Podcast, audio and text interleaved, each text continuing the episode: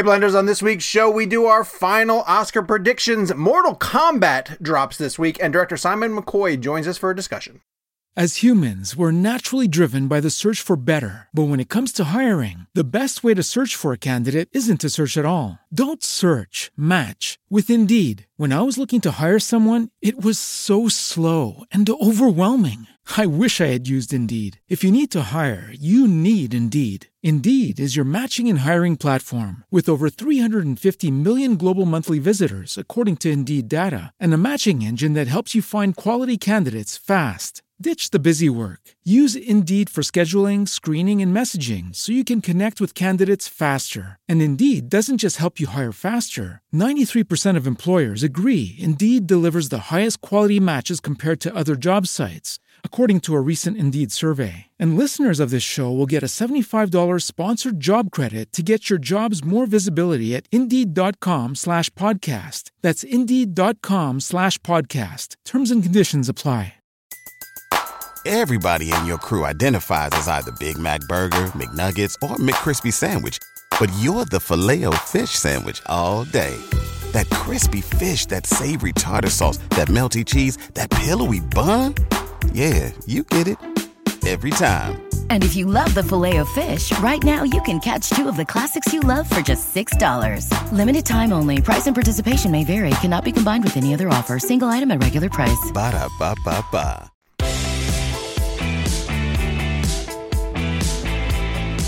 Hello, Blenders, and welcome. Welcome to episode number 161 of Real Blend, a podcast that's so preoccupied with whether or not they could, they didn't stop to think if they should.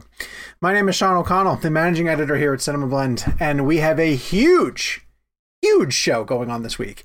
Uh, Academy Awards predictions. We have Mortal Kombat dropping, and uh, and the director. Oh, come on, Kevin, you don't know what that's from?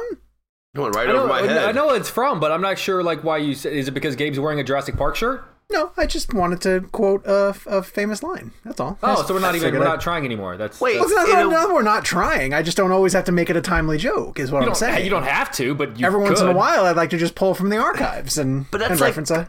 That's not even like a super famous line from that movie. Oh, that's like That's a pretty famous line from that movie. yeah, yeah. Ah, I, I Yeah. don't know if it's. I mean, like I think there's like five other famous lines in Jurassic Park. Well, why because use the there are a obvious thousand ones? lines. There are a thousand Yeah. lines in there. I Also, don't know why- that one as well. I want to subvert the obvious. I want to All go right. for ones and keep A people on their podcast toes. that wants you to hold on to your butts. yeah, Now right. that See, like I that's, would- but no, that's too easy. That's too. Uh, legal just got back to me. We're not allowed to ask the audience to hold on to their butts. Now, a, a cooler, deeper dive, a deeper dive would have been like a podcast that is, clo- uh, what is it? A podcast that is closer in the mirror than appears. What's the object? oh, yeah. that'd have I got an idea. cool. Why don't you guys fucking do this? Huh? uh, by that, I, I mean love Jake you. Hamilton of Fox 32 in Chicago. Hi, Jakey. Did it once, made my voice weird. Not doing it again. Oh, it did. Yes, very strange. And Kevin McCarthy of Fox Five in Washington D.C. Hi, Kev.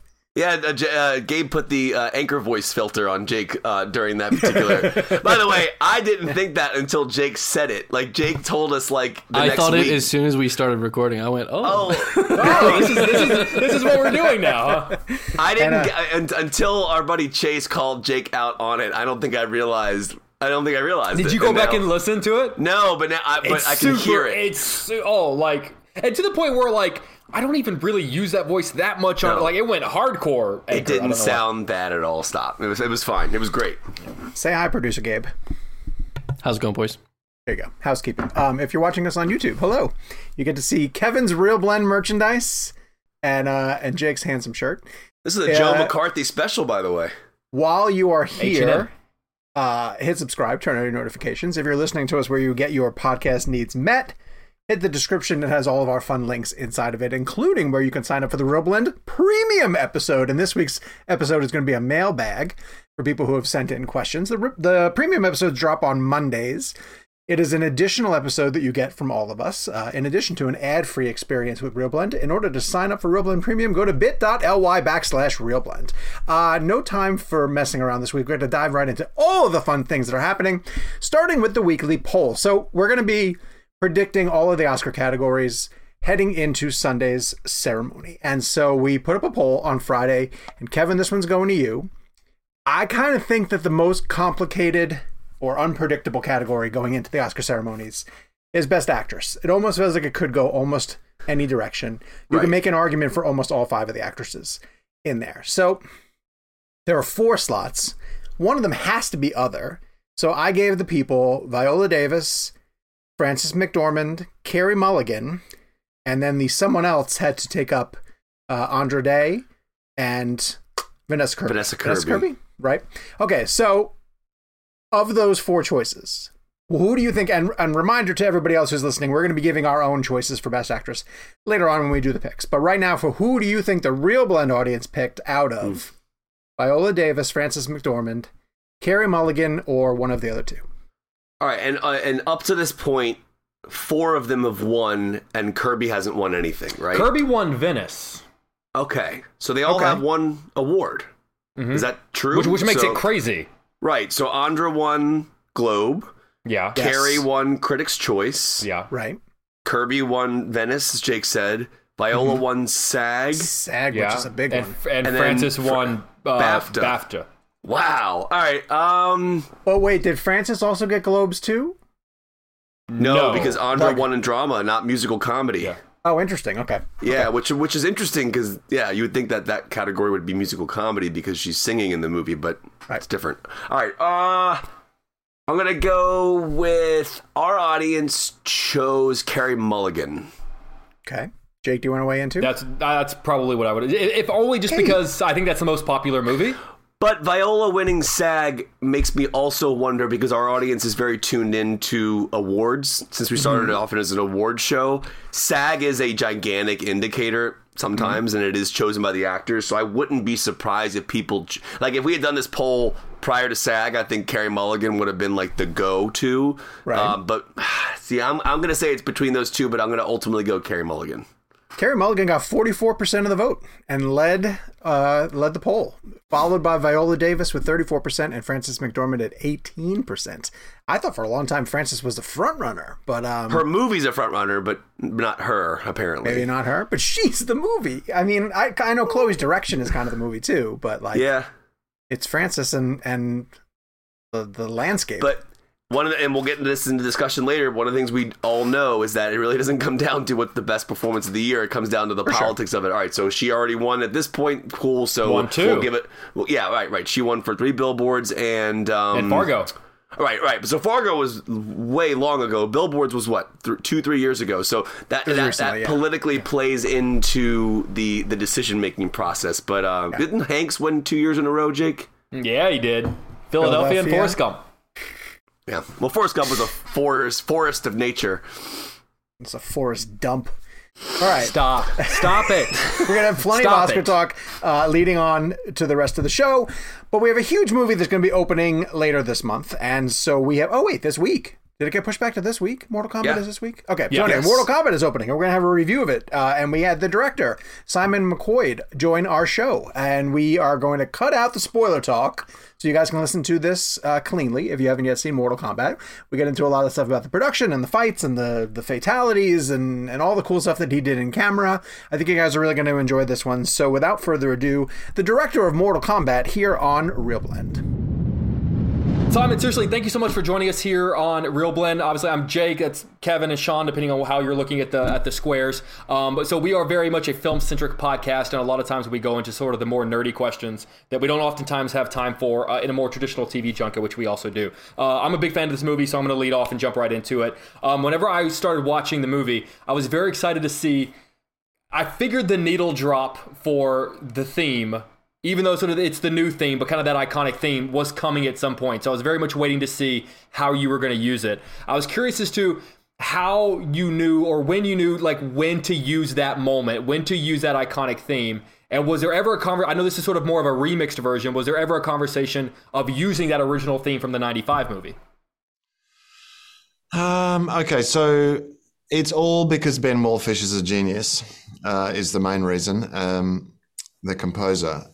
So we we very very early on in my first meeting with Ben, he had done a demo where he took the original track and he turned it into this epic cinematic scored version of it using the melody and taking the the threads of it that were very important, and then bringing across and creating this really massive version of the of it. And from that day forward, I mean, the conversation started with Ben saying, "Have you considered using the Mortal Kombat theme?" And I said, "Yeah, obviously we're going to have to."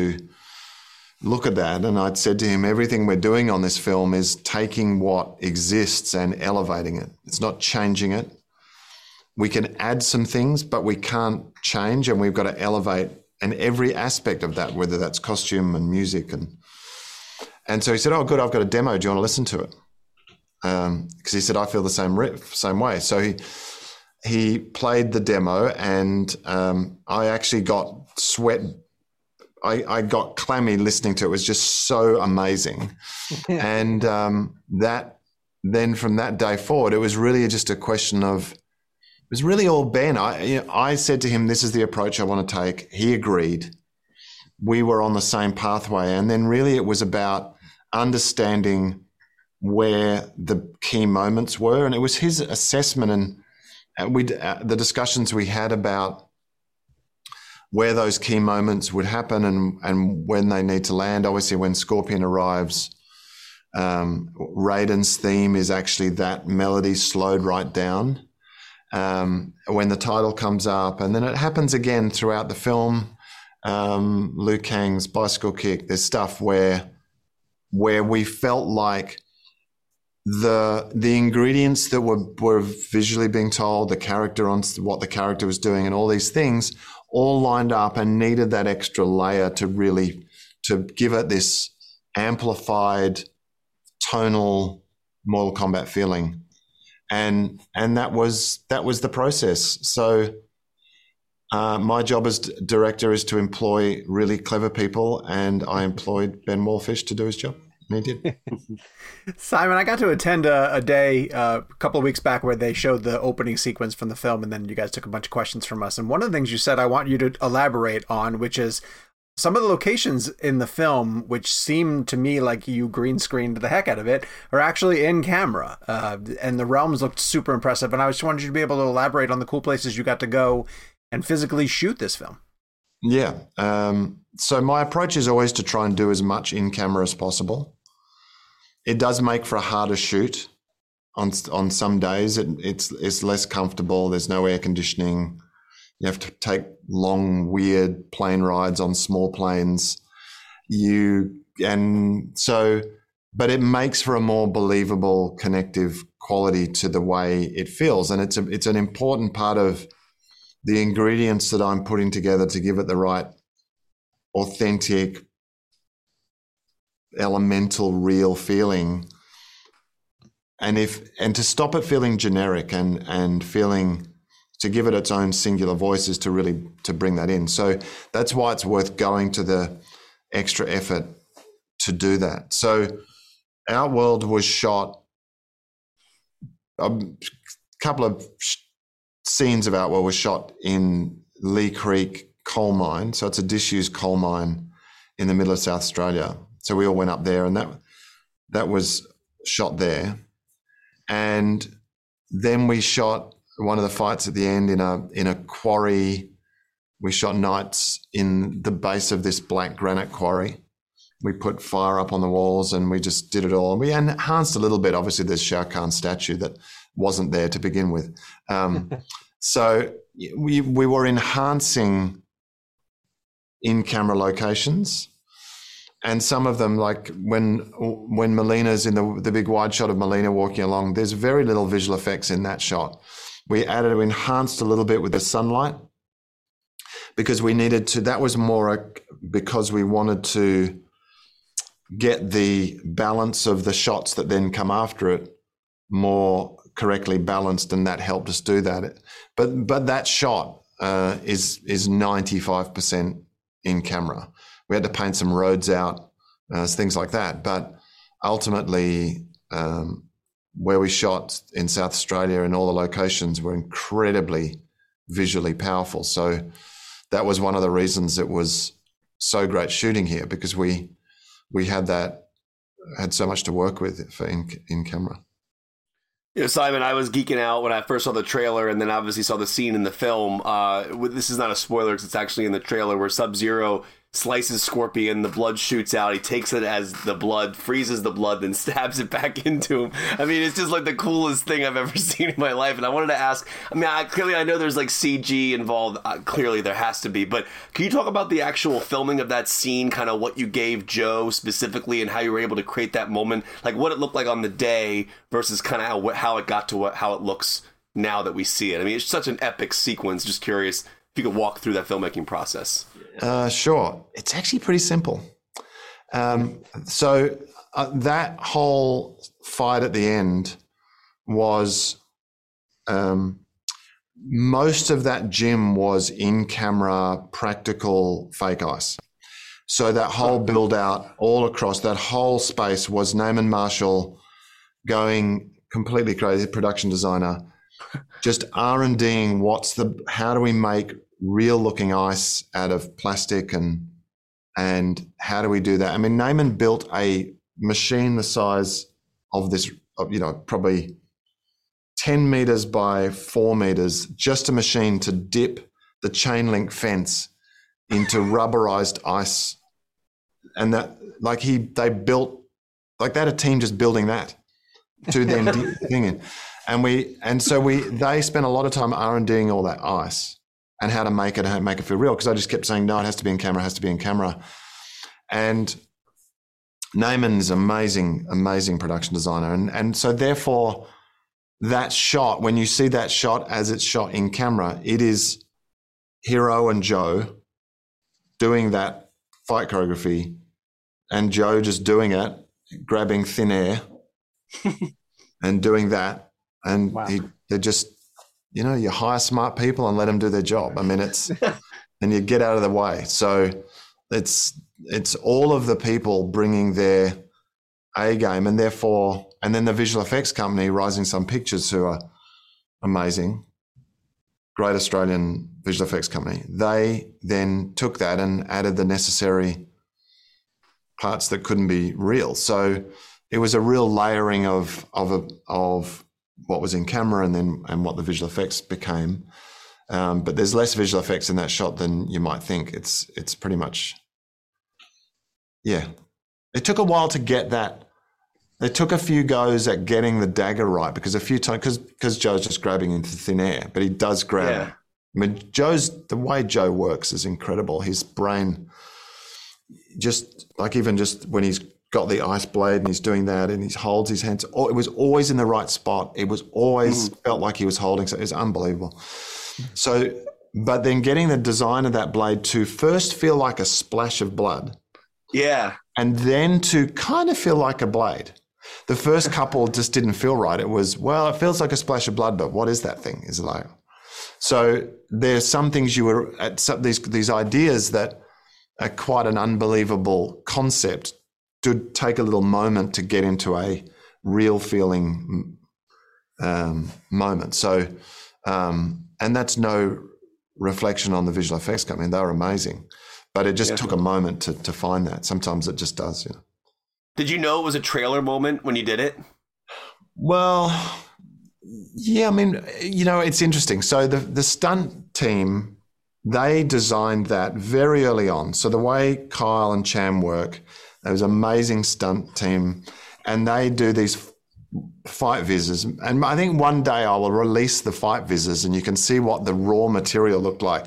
All just yeah, shot on yeah. video, and it's all the stunt guys just doing their thing and with cardboard boxes and stuff. And it's where those guys would design and work it all out, and they'd cut it together.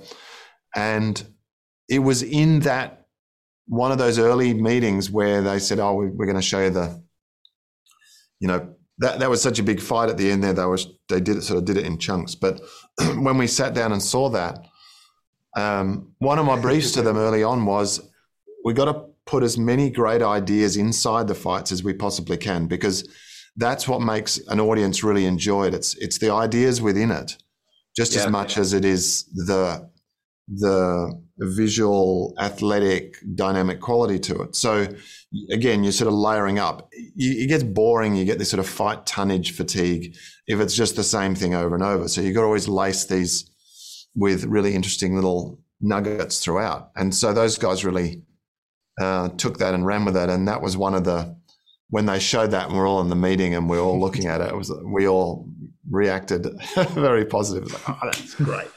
Um, that was, that's how we were when we saw yeah. it too. We were like, "Damn, that's amazing." Yeah. So I think it was from when we first saw it on on video, and I said to Kyle and Chan, I said, "Oh, that's that's fantastic, guys. That's and then yeah, so it was nice to see people react the same way in the trailer. It was great.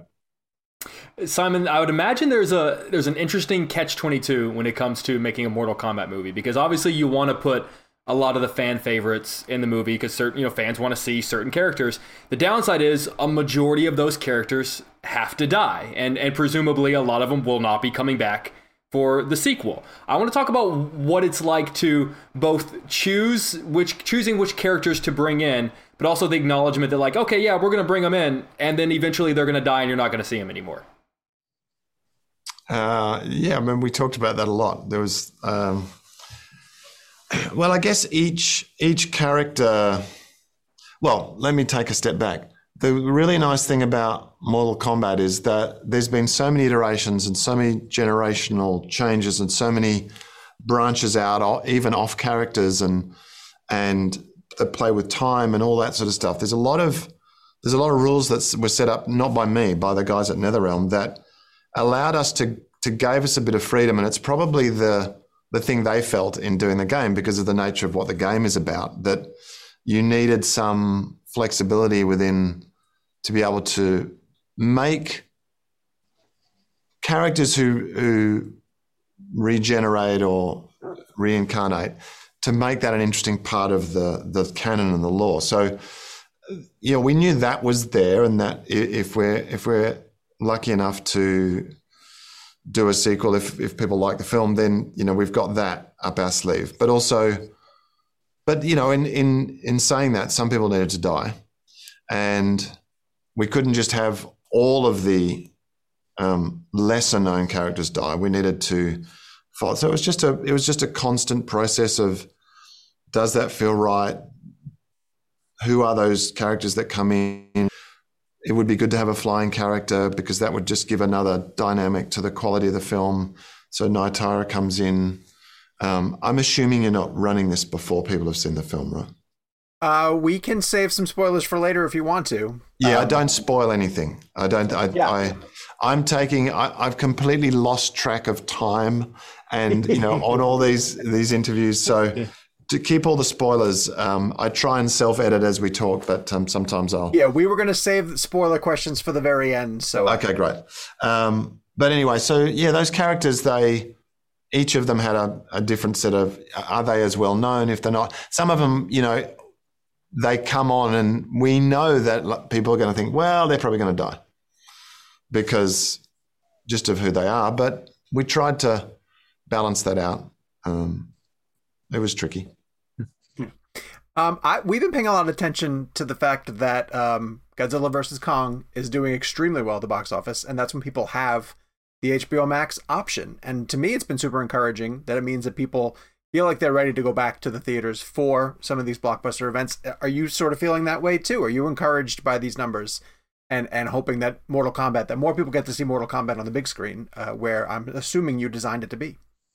Yes, it was. It was a different world when we set out to make this film, for sure. Um, yeah, I, I'm encouraged that people now have the opportunity to go and see it at the cinema if they want to, if they feel it's up to them. They have that choice. It's always better to have a choice. If people want to watch it at home, great. If they want to go to the cinema, great. So, yeah, that was really impressive what Godzilla versus Kong did, and I, it, uh, what was really lovely about that was it was a a big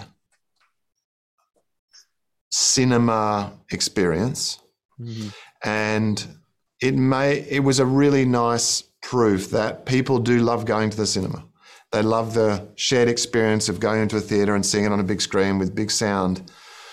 And there's a real power to that. And so that was really good to see them get success based on just this inner desire for us to to want to go and do that. It's why cinema's been so successful for so long.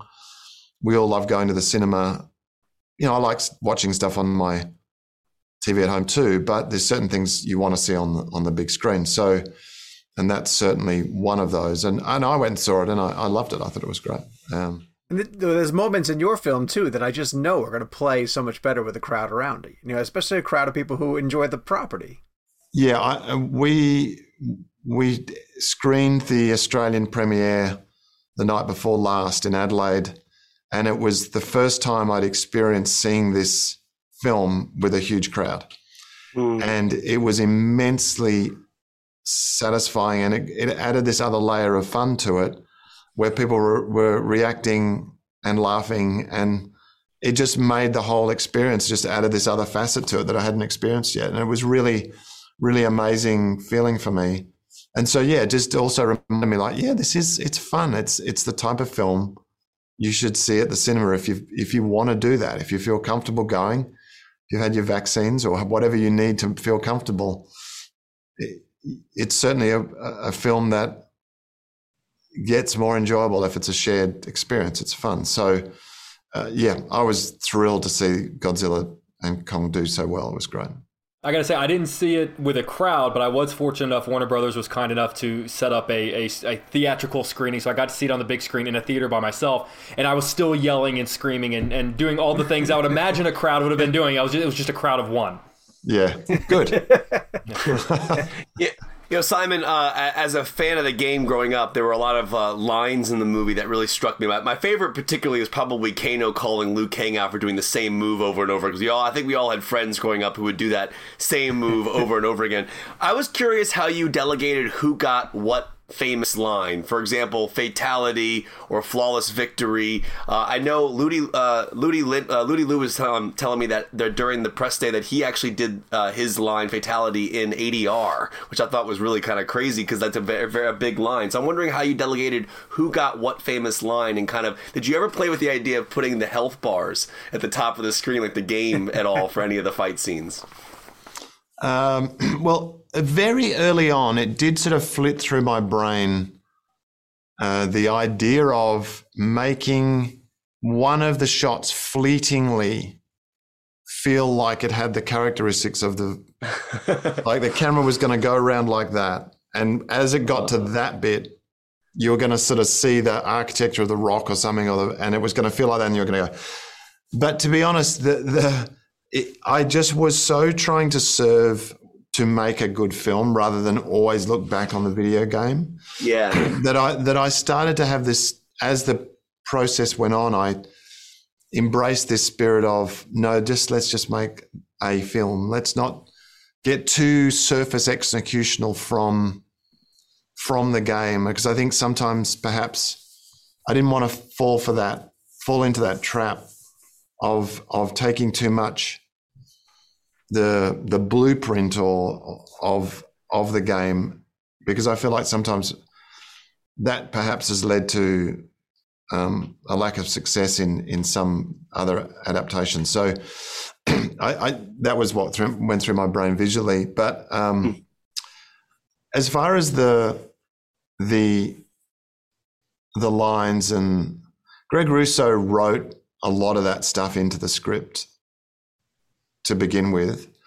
So a lot of it was already there and decided because certain characters you feel like needed to say certain things. Mm-hmm. Um, it sort of a lot of them seemed right. I mean, we knew what Kung Lao was going to do, and we knew therefore what what he did. You knew what he was going to say. Um, uh, he's going to tiptoe through the information. To yeah, yeah, yeah. Not, not, not give it away. So, so, but, and but, then, but, but with Ludi Lin's, though, is ADR. Oh, sorry, sorry. Yeah, and then what you do is in trying to maximize and do and just constantly improve and make things better and better and better, which is the process you go through through the whole the, the whole process of making the film. You just look for opportunities. Still, that's just a constant, and Ludi's fell into that into that camp on that particular one. Um, and it wasn't all you know not all of them are like that it was that was just like oh we could do that here and um, yeah we just tried as best we could to you're just always trying to make it better. You're always just trying to say, oh, could we improve that? Could we do that better? Okay, that could be. And that's the process. You're just constantly recutting and looking and finding and um, and then you just distill and distill and and then all of a sudden someone rips the film out of your hand and you're like, oh, I can't do any more. Um, and, and then you've just got to sit there and watch it and and and say, okay, that's the film. Uh, Simon, one of the uh, many reasons why I want this movie to do well so we can get a sequel is that there are still a lot of great characters who you just didn't have time fitting. You can't put all the great characters in there. You just can't. Uh, one of the big ones, obviously, being that we don't get to see Johnny Cage. I'm really hoping we get to see him for a part two. Uh, I know you've been asked if you had any characters in mind or any particular actors in mind, so I don't want to ask you that question. But I do want to ask you is if you think, because the whole idea of Johnny Cage is that he's a big Hollywood actor. So, do you think whoever plays Johnny Cage needs to be a big Hollywood? Like, does it need to be a name? I guess is what I'm asking. Um, I don't think so. I think there's there's an argument to be made that it might be better not being a name. I'm not advocating that, but but and I haven't really thought about who that is at all because we never wanted to get ahead of ourselves. Mm-hmm. We always wanted to just focus on this film, do our best to try and get this as right as we could. Never presume anything, and and it's not for us to decide whether it's a sequel. It's you know really the, the fans and the audience will tell us. So we obviously set up some joiner pieces um, some of them are quite buried, and some of them are more overt. But that wasn't because we're, you know, making this assumption that we've worked it all out. It's just that there's some key characters that we need to really consider, and there's some good opportunities that that could come uh, because of the the amount of characters that are in Mortal Kombat and and where that could take us. But it doesn't mean we've thought about it a great deal beyond that, because again, it's we don't want to fall for that. So um, focus on this, try and get it as good as possible, and um, and yeah, I don't know who that would be if if we ever get that. I volunteer. Okay, good. Thank you. I'll put your name on the list. yes, you'll be, the, you'll yes. be the only name on the list so far. Yes. For not getting Nicolas Cage for this role, Simon, I'm not even quite sure what we're doing here. All right, I'll put him on the list too. They got two names, Damn Jake it, and Nicolas Cage. Well, he might be busy. now Jake. I, He's now a very I felt busy it guy. too. No, And no, they that's a, not they Can do true. a, they could do a face-off fatality and then wink at the camera. There That'd be you real. Yeah. I mean, come on, Simon. All right, fantastic. They're giving us the wrap, Simon. We really appreciate your time. Uh, thank you for joining the Real Blend podcast, and uh, I can't wait to see this movie do gangbusters because uh, I think fans are going to love it. Great, mate. Really nice chatting to you guys. Thank you very much to Warner Brothers for giving us time with Simon. Make sure you check out Mortal Kombat. It's going to be in select theaters where theaters are safe and you guys feel good about going. Uh, it is also, like Warner Brothers titles released this year, going to be put onto HBO Max at the exact same time. So, plenty of opportunities for you guys to get to it. We didn't get a lot of spoiler talk with Simon, but um, w- the stuff that we did get from him that is spoilery, we will upload as a clip so you guys can listen to it after the fact. So, we just Yeah. ruin any of the fun for the movie. So, And the movie was supposed to come out, and the reason why there was confusion was it was supposed to come out April 16th. Uh, and then uh, for people who don't know, they pushed it to the 23rd, which is this week, because Godzilla was going to get a little more run uh, in its in its theatrical run before Mortal Kombat hit IMAX, essentially. And we all know how Godzilla vs Kong did. So I'm interested to see what Mortal Kombat does. Do you guys think Mortal Kombat will have a strong box office showing as Godzilla did? That's R rated. So I I'm mean, wondering. no, yeah, I don't think it's as going to be as big as Godzilla. One, I just don't think there is as much like, oh my god, I cannot wait to see this. Also, the R rating I think is going to limit it. That being said, I do think it's going to do well. Also, I don't think it needs to do as well as I think last I read it was like a fifty million dollar budget. It Right. doesn't have to do Godzilla versus Kong numbers to still be a success. So, so measurably, it could be equitable, um, even if it's not the exact same number. Do you think? Do you, do you still think we'll see that like push though, where like Godzilla vs Kong was obviously on HBO Max and theaters, fifty million in its first five days. Not saying that it'll hit fifty million, but do you think there'll be like a gigantic jump and like maybe it'll do twenty million or something like that? Do you think I it'll think, be a, a, I think a a- twenty a million substantial number? would be would be. Uh, I think that would make Warner Brothers happy. Mm-hmm. I could see it doing that. Yeah, I we'll think see. I think people just want to get out to theaters too. Sure. They're just excited about something new. Yeah. Problem with Mortal, Mortal Kombat is you can't bring your family. that's the and, and that that's really comes down to. I mean, you, Depends you on the could, family. right? But I mean, like you know, you're not gonna have a lot of nine, ten year old kids watching fatalities and heads being ripped off and things like that. And that movie's pretty violent. So I mean, Oh, it's Ah, it's super they went, violent. Ah, oh, it's they, fine. they went there on that one. I they mean, it's, also it's it's, the cartoon. language. It's language more than anything else. Like it Yeah, felt like an '80s throwback, you know, in terms of how aggressive it was with its f bombs and everything. yeah. Um, I was like, I guess if you're going to embrace the R, you're just going to embrace the R because it Yeah. wasn't even the violence. Not, I'm not even saying that the language bothered me, but like that's what stood out to me as being, oh, this is why it's an R because it leans so heavily into just aggressive, aggressive language, which you don't hear that often because movies are so quick to like soft pedal and try to get a PG-13. So Yeah, definitely. Yeah, they, they it's, and then, but sometimes it can work against a movie where they, they know they have an R and they just they just try to use as much disturbing Yeah. dialogue as possible. But you know, in the, anyway, so we'll move on. Yeah, it's not like Quentin. Quentin uses an F yeah. in Well, the exact same way.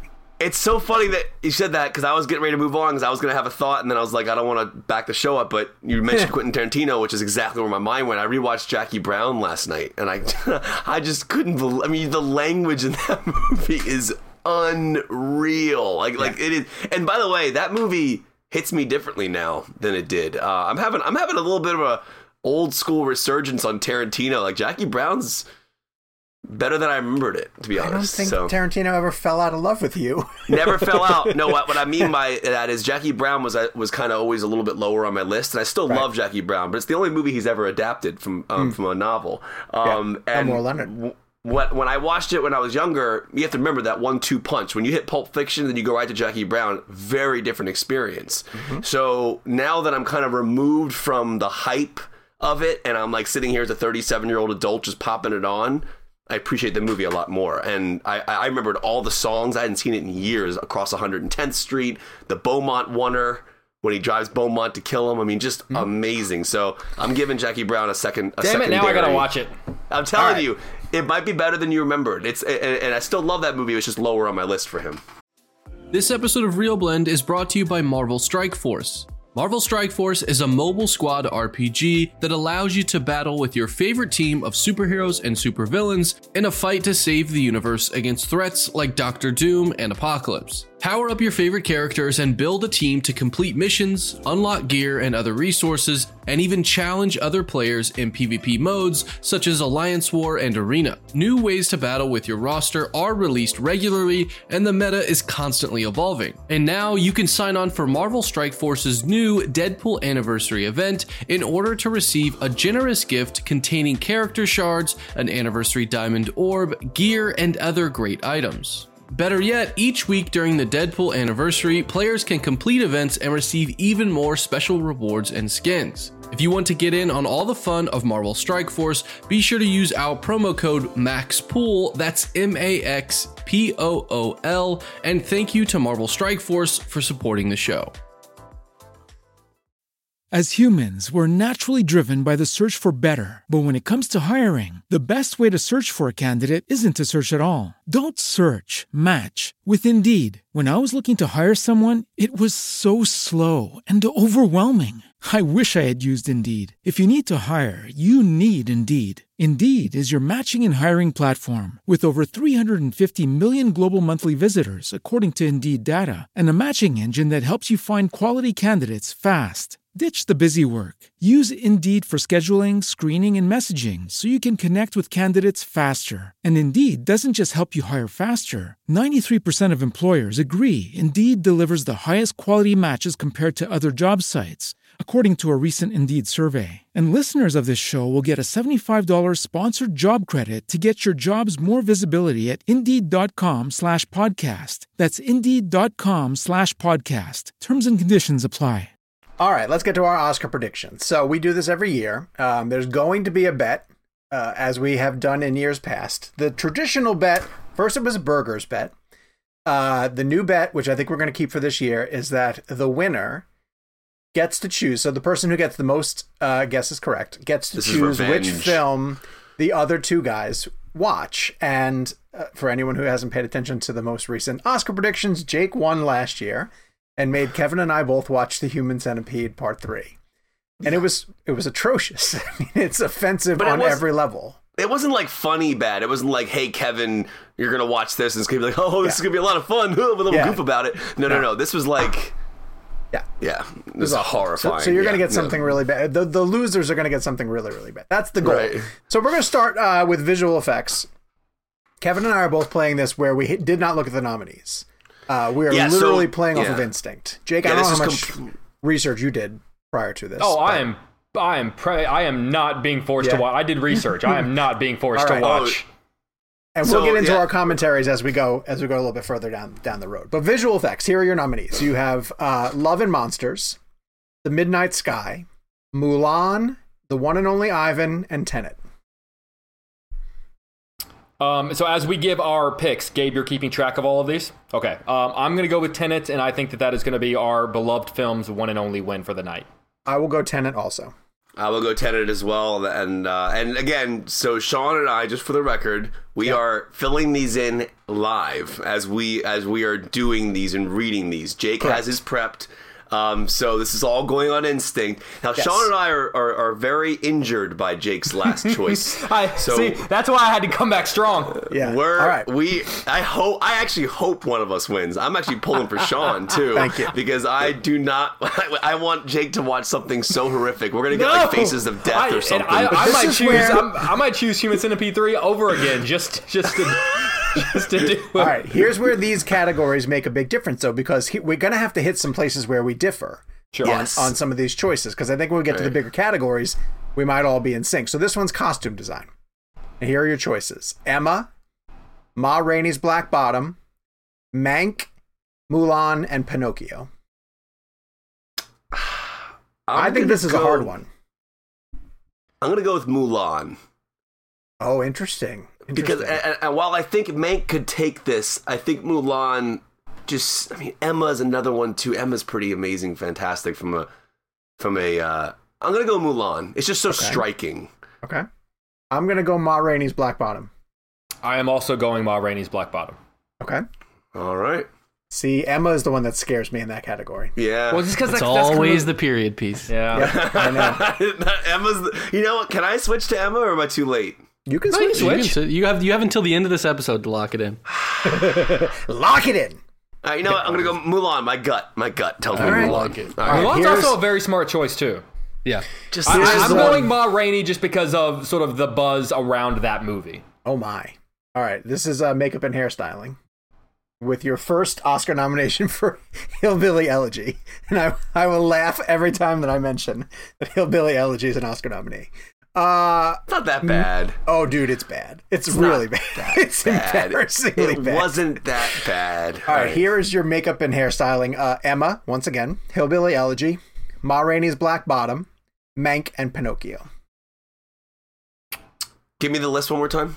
Makeup and hairstyling is Emma, Hillbilly Elegy, Ma Rainey's Black Bottom, Mank, and Pinocchio. I'm gonna go with Hillbilly Elegy because I genuinely think that Glenn Close's makeup job was incredible, and I think that they will. I think that was gonna. It's gonna win. Um, I'm going Ma Rainey's Black Bottom because I think sort of that that look of Viola Davis has kind of become iconic and synonymous with like the poster and all the the images of that movie that you see. So this could be this could be it. This could be the category that that determines the winner. It determines whether or not you watch Human Centipede 3 again. Uh, I have to go Ma Rainey's Black Bottom also. Well, here's here, here's the beauty of this. If I don't win and Sean does, I'm still winning. which is, which is, which well, actually, no. Sean can still you, turn you his two back. really are teaming up against me. You're we not joking. really are. Yes. You It was- asshole. you don't understand what you did to us last year. Oh no, I, am- absolutely understand what I did to you last year. Yeah. We even like jokingly were like, "Dude, you should watch it with us just for fun," and you were like, "No, yeah. No, no, no, I knew what I was doing. lose. All right, uh, music, original song. Here's your category for uh, Oscar nominees for original song: "Fight for You" from Judas and the Black Messiah. "Hear My Voice" from the Trial of the Chicago Seven. Sean, Yes. do you mind giving the artist as well? Oh, sure. Uh, "Fight for You" from Judas and the Black Messiah. Music by her and Dernst Emile. lyric by her and Tia Thomas, uh, Tiara Thomas. Okay. Hear My Voice from the Trial of the Chicago Seven, music by Daniel Pemberton, lyrics by Daniel Pemberton and Cele- Celeste Waite. Okay.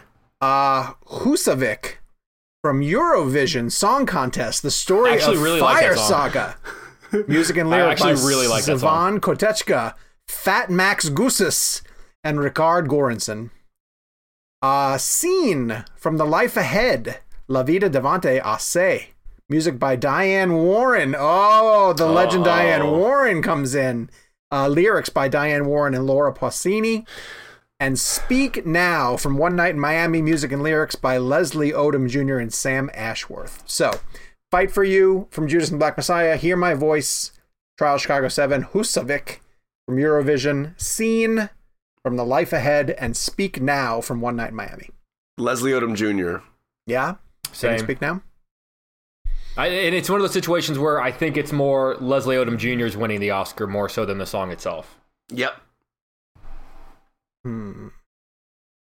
I think if they, honestly, I really like that song from Eurovision. I know it's I'm like kind taking of I'm taking the Eurovision song. Are you? Yep, I'm taking the Eurovision Yes. song. Yes. I did not. I did not get that movie. It didn't. It didn't. I don't know. I didn't particularly care for it Didn't either, but I liked that song.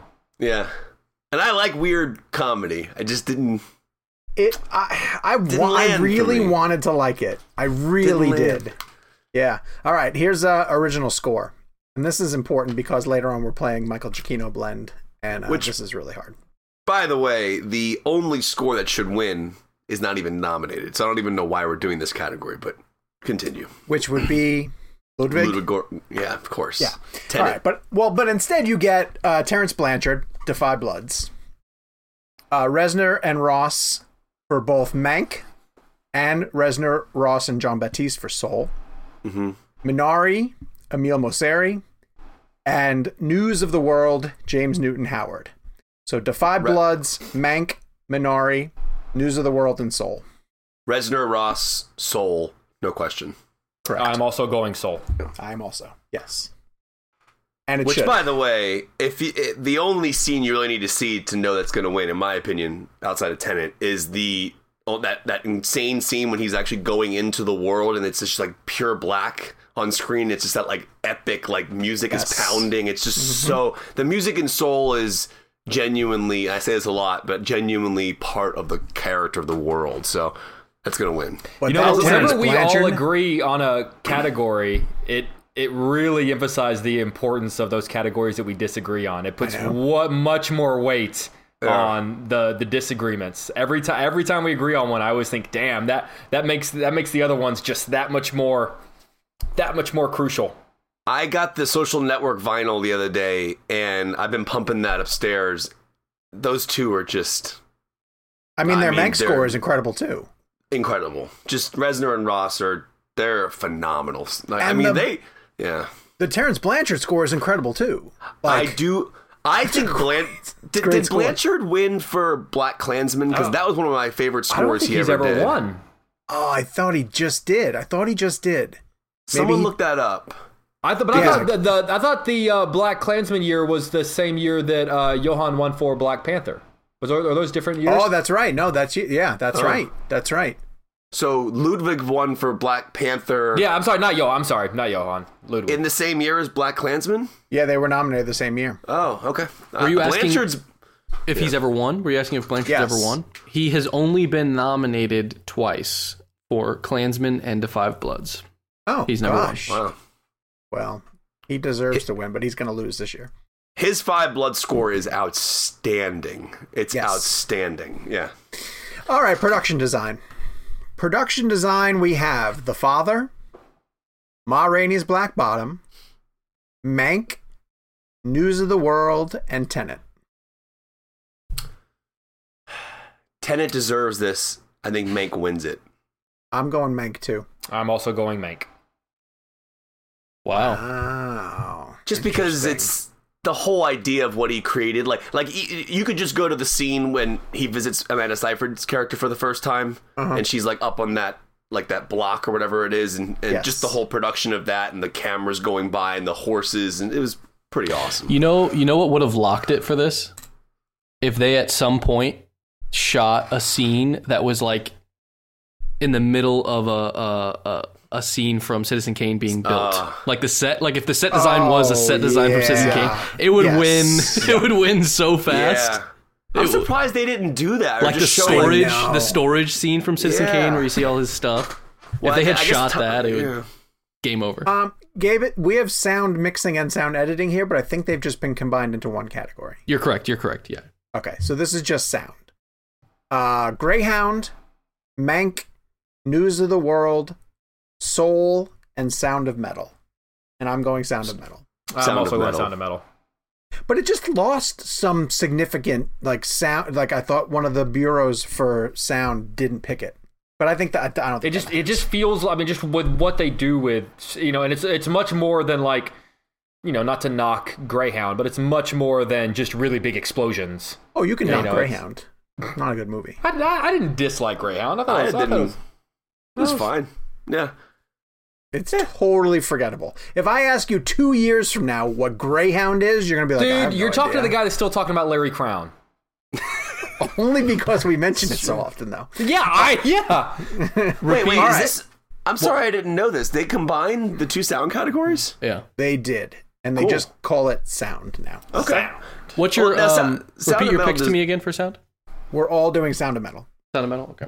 Yeah, I, I think one of the things, and this is this is sounds this sounds really interesting to say this, but like Sound of Metal was so great that I got to a point where the sound design got so irritating. Uh, and then towards the end, and then when he when he turns it off, it was like the most relaxing feeling I'd ever had. And I get Yeah. that's a really hard thing He to would sell agree. to an audience, though. Like, do you know what I mean? Though, like, oh, we're gonna we're gonna have a scene where the audience is gonna get irritable, like like about about you know, it's pretty wild. It would have been great to feel that in a theater with a crowd. Yeah. Yes. See, this is the only. I kind of wonder if the people watching it at home, who probably have better systems, appreciated sound of metal better. Because what if you're in a in a theater that doesn't care about its mix, right? It's almost like a 3D experience. Yeah, but you're yeah. talking like those are some massive speakers in any theater. I mean, you're right. There can be some really bad theater experiences, but like just on the the size of the speakers and the number of speakers alone, I think probably hard to beat at home. and that never got theatrical, right? That was always Amazon, right? I think so. But it did um it did premiere at TIFF in TIFF. 2019. So some people saw it on a big screen. True. Yes. All right, film editing. Uh, we have The Father, Nomadland, Promising Young Woman, Sound of Metal, and The Trial of the Chicago Seven. Film editing. One more time. The Father, Nomadland, Promising Young Woman, Sound of Metal, and The Trial of the Chicago Seven. I'm going Trial of the Chicago Seven, uh, just because of the multiple timelines that goes back and forth, and and I feel like Sorkin dialogue lends itself to that rat a tat tat of of of editing. Okay. I'm going to go Nomadland. Because I think this is one of those editing always predicts picture. Yeah, and that's and, and you're and that's a very Oh, that's interesting. very very uh you're right in that they do often go hand in hand. Part of me wants to go promising young woman because of the. Just Ooh, this could be a big category for us. I'm getting, woo, I'm getting the But tingles. actually, Sean convinced me. I'm gonna Damn go. it! I'm gonna go. Um, I'm gonna go Nomad Nomadland because generally editing does connect to to to picture. So You guys got to be Chloe- careful with uh, your reasoning Chloe too early. is down as her. Uh, she's down as the editor for for film editing, so I can see them wanting to just sort of bestow who? bestow her. Chloe Zhao is down as the editor for film editing. Zhao. Chloe's the Chloe- editor. Chloe Zhao. Oh well, then she's definitely gonna win because she's gonna win director too. She's gonna have a. She, she's gonna be like the Billie Eilish, where she's gonna walk away with like five Grammys in like one night or five Oscars in one night. And you listen, I, I think I mentioned this on the show. Like Michelle watched Nomadland uh, a couple of weekends ago, like on a Saturday morning. Uh, we came down, woke up early, came down. She saw it was on Hulu finally. She's like, I'm going to finally watch this. It's phenomenal. Like, it's a really great movie. And I know that, like, we've been sort of, you know, traipsing through this this uh, award season, not getting super fired up about a lot of these films. Um, but even this morning, I was talking to Michelle about like the Oscars are coming, and I was like, I don't know, this is, these movies just don't have a lot of like passion for them. She's like, Well, what's nominated? I'm like, Nomadland. She was like, That was beautiful. I was like, Yeah, I know, but it's like, and then Minari. She's like, Oh my god, that was beautiful too. I was like, I, I know they're beautiful. I just don't really love them. But Nomadland's fantastic. It's really, really great. So This could I- be I- a ah, I'm this could be a, a, a distinguishing category for us. All right. I'm going big one. Nomadland because Sean convinced me. Just to All right. clarify that. There you go. All right, let's do a foreign language film. Hold on, let me get the nominees. It's international feature film this year. Oh, thank you very much. Because I was looking for We all remember that amazing Alfonso Cuarón speech mm-hmm. where he's like, "When I was growing film up, is a yes. yeah, Yeah. Raiders and Jaws He's was, right. a, was a foreign language movie." Yeah, I wonder if he convinced them to. That's what convinced them to change the name of the category because they were like, "Oh yeah, I guess this is kind of dumb." That perspective blew my mind. Think about that for a second. Jaws was a foreign language Yeah, film it's for true. him. well, foreign is relative. That's the problem. yeah, with exactly. the Like that, that. That is the assumption that like it's an American perspective, an American Sure. English speaking perspective. Well, Hollywood is the center of the film industry, is what they're trying to say. I don't know how accurate that is anymore, though. It's still pretty close to being the center of the film industry, but things are happening. Whatever that all over means the place. I'm anymore. gonna say, aren't, aren't a majority of the highest grossing films of the year China, like in, for coming from China? like yeah, Chinese films made in China. Yes, You can't get the highest grossing film of the year without marketing to China. That's for Nope. sure. Correct. Isn't that why when when Avatar just opened back up again for like two, two weeks, it just opened in China, right? Yeah. Did you Oh, yeah. did you guys see the um Did the technical issues that they ran into No. with that? No. No. I read so they had this huge issue where a bunch of people had to get their tickets refunded because they I think it was Avatar or was it Harry Potter? It might have been I Harry swear to God, if it goes back down below Endgame because of I think it was Harry Potter. I'm gonna check out. I, I think it was Harry Potter, not not Avatar, because they recently did a re-release of Harry Potter, and um, apparently like the projectionists and like the theaters were so rusty, and the uh, there was a delay in shipment of like their digital um, uh, uh, DCPs, digital cinema packages, basically like reels of film but digitally. Um, You're making Kevin's skin crawl. that they didn't they didn't have the movies ready for like when the showing was because they were like opening back up and so they had to refund a bunch of tickets. It was a big bummer. Big bummer. They were like yay back in theaters and then they were like actually we don't have the movies. It's like such a sad start. You know, but that never happens with a film reel. i mean it does. Thread it through the machine, and, and you're ready. well no no no. They they literally didn't physically have it. Like it's as if the film reel didn't get shipped Yeah, They yeah, didn't have like the, the hard drive. Now it's on a hard drive now. Yeah. You know, I, I send you remember I've been doing this long enough that I used to get to a theater uh, that we have here in Charlotte, the Manor. Actually, I'm sorry, now it's gone. It was a two screen independent theater, and they would do press screenings, daytime press screenings there.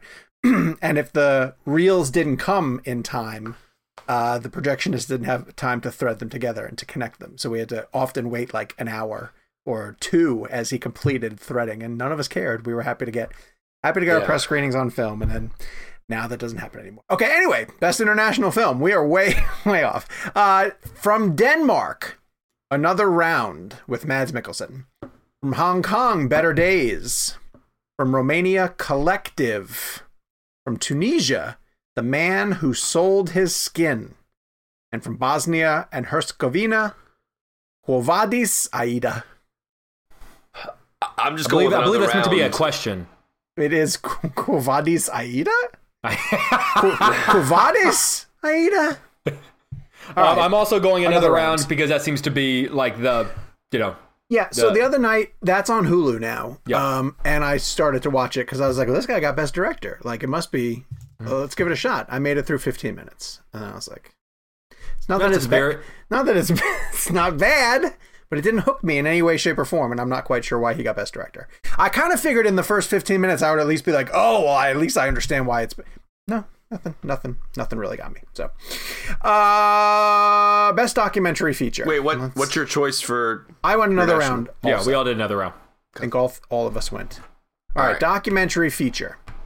Uh, Collective by Alexander Nanau and Bianca Oana. Crip Camp by Nicole Newnham, Jim LeBrecht, and Sara Bolder. The Mole Agent by Maite Alberdi and Marcella Santa Santibáñez.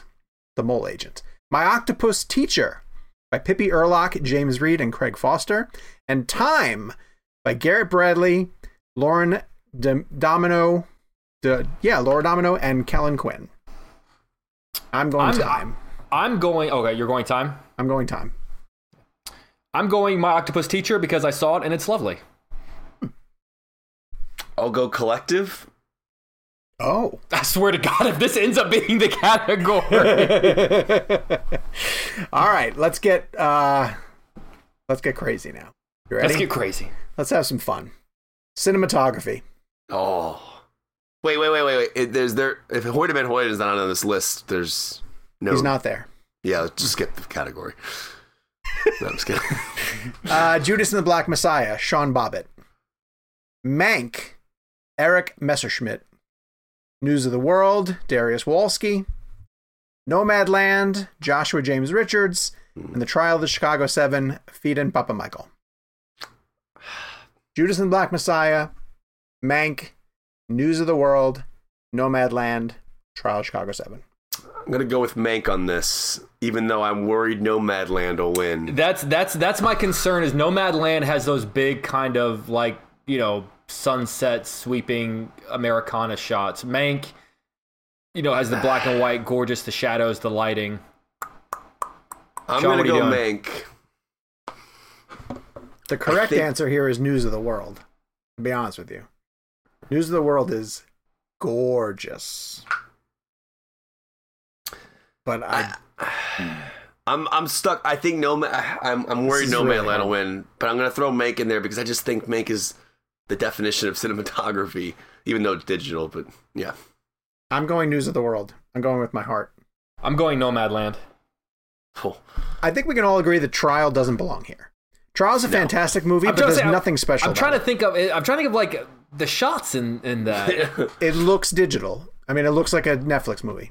And I don't mean that in any offense because Mank is a Netflix movie also. Netflix Yeah. movies can look fantastic, but it, it does not look like I had no clue that this was even a cinematography Oscar nominee. So Who's the DP for uh, Trial? uh, his name is Phedon Papamichael. I have no clue what he's done prior to. Not this. familiar. I wonder if he shot Molly's game. I don't know. Maybe. All right. Original screenplay. Writing. Original screenplay. All right. Ready? Yep. Judas and the Black Messiah. Minari. Promising Young Woman. Sound of Metal. And The Trial of the Chicago Seven. Promising young woman. Correct. I'm I, going I that also. agree. If anything, I, I was thinking about how that category tends to be like the cool hip category, in the same way that Quentin won it all those years ago for Pulp Fiction. Mm-hmm. Um, so I think, uh, yeah, I think I think Emerald beats out uh, Sorkin. Yeah. It's also And a phenomenal script, by the way. It's a I don't- fantastic script, and this is the like they'll give her this, and they won't feel like they have to give her anything else. Unfortunately, Yeah, I'll tell you right now, that movie. So I've really grown to love Promising Young Woman even more than I did the, from the first time I saw it, and I've been watching. I've probably seen it five, six times now, and the writing in that film is astounding. If you think about, remember uh, as the film goes on, then she starts hitting you with the chapters. So then you get Alison Brie, Connie Nielsen, or Connie Britton. Then you get Alfred Molina the way those scenes are structured and written, it's like it, it's it's like she's going in for battle, Yep. and she's just like the way Molina, like when he gets his like forgiveness from her, mm-hmm. it's just you feel. It's such an immersive movie. I I actually think soundtrack wise, I got that on vinyl. Emerald is like using soundtrack the way Tarantino does. That's how good her song that choices um, are. that instrumental version of uh, the Britney Britney, Spears, Spears' song Toxic. "Toxic" Oh, is yep. fantastic. It's great. Dude, yeah, it's the opening with the boys track, and then as the film goes on, the Paris Hilton song that they sing together. I mean, like the it is. I hate how catchy I think that song is. I know, I know. I I've been. I honestly uh, and Paris I was Hilton thinking. Yeah, the, Paris the one where they're dancing in the pharmacy. Yeah, yeah, yeah, yeah. I I was I was watching that movie the other day, and I put the soundtrack on vinyl, and I said to myself, like, I think she's she's like approaching the way Quentin uses music. It's music. way It's too ve- it's early. very good. Way No, too no, no. early. No, no, no. But- I know, but she's got to do it a couple of times. I know, but Tarantino, you know, he knocked out the park in his first second movie, For sure. Yes. Dogs and and, I, Pulp. I think she it appears to be very very talented. I want to see her do it over a couple of films. I just think it's. I think. I think she. I, I can already see it. I she's showing me a lot of promise. No pun intended. Like genuinely. like, Ah, jeez, I'm Like, bailing like, out I- of the show. like I genuinely think she's a phenomenal filmmaker. And I, I don't. I don't even mean that. Think as like she's a promising young woman, Kev? I don't even mean that as like a, a, a pun on the title. It's just genuinely. I think she's a great director. I really Yes. And I think she's going to get screenplay. And unfortunately, that will be her biggest win of the evening. All right, let's get to uh, adapted screenplay. Borat, subsequent movie film, delivery of prodigious bribe to American regime for make benefit once glorious nation of Kazakhstan. The Father, Nomadland, One Night in Miami, and The White Tiger. This is adapted.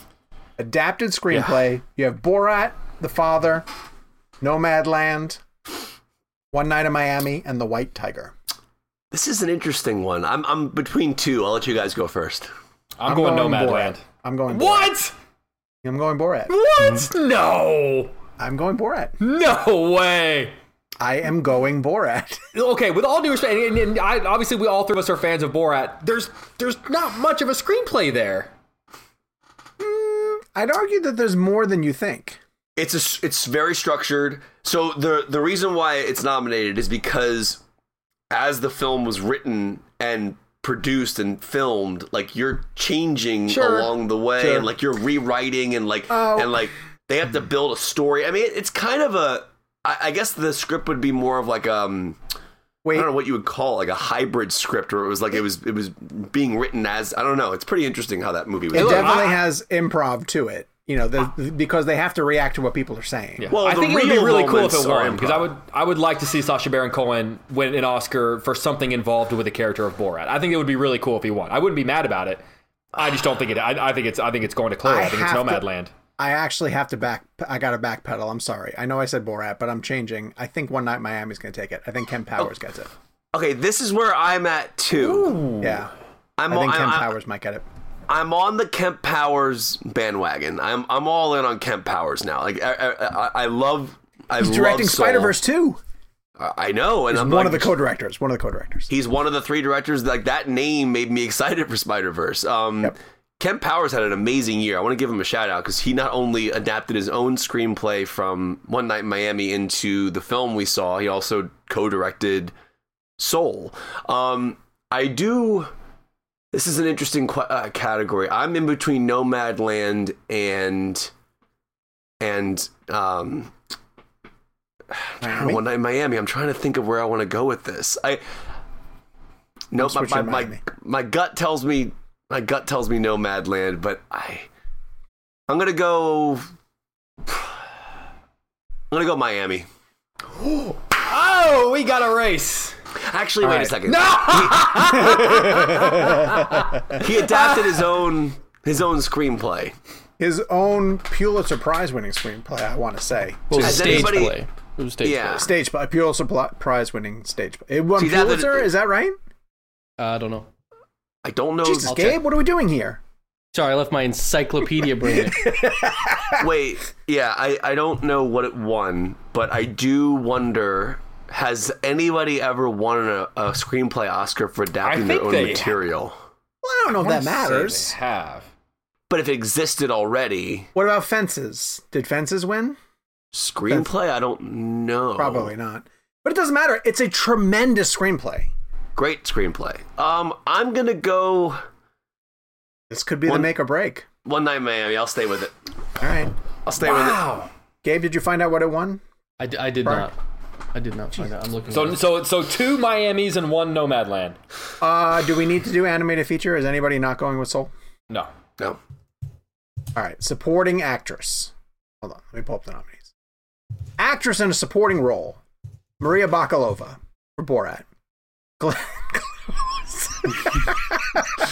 It's not that funny. Glenn Close for Hillbilly Elegy. oh God, Olivia Colman for The Father. Uh, Amanda Se- Seyfried for Mank, and Yuh-jung Youn for Minari. Minari. Oh. I'm also going Minari. You're probably right. You're probably right.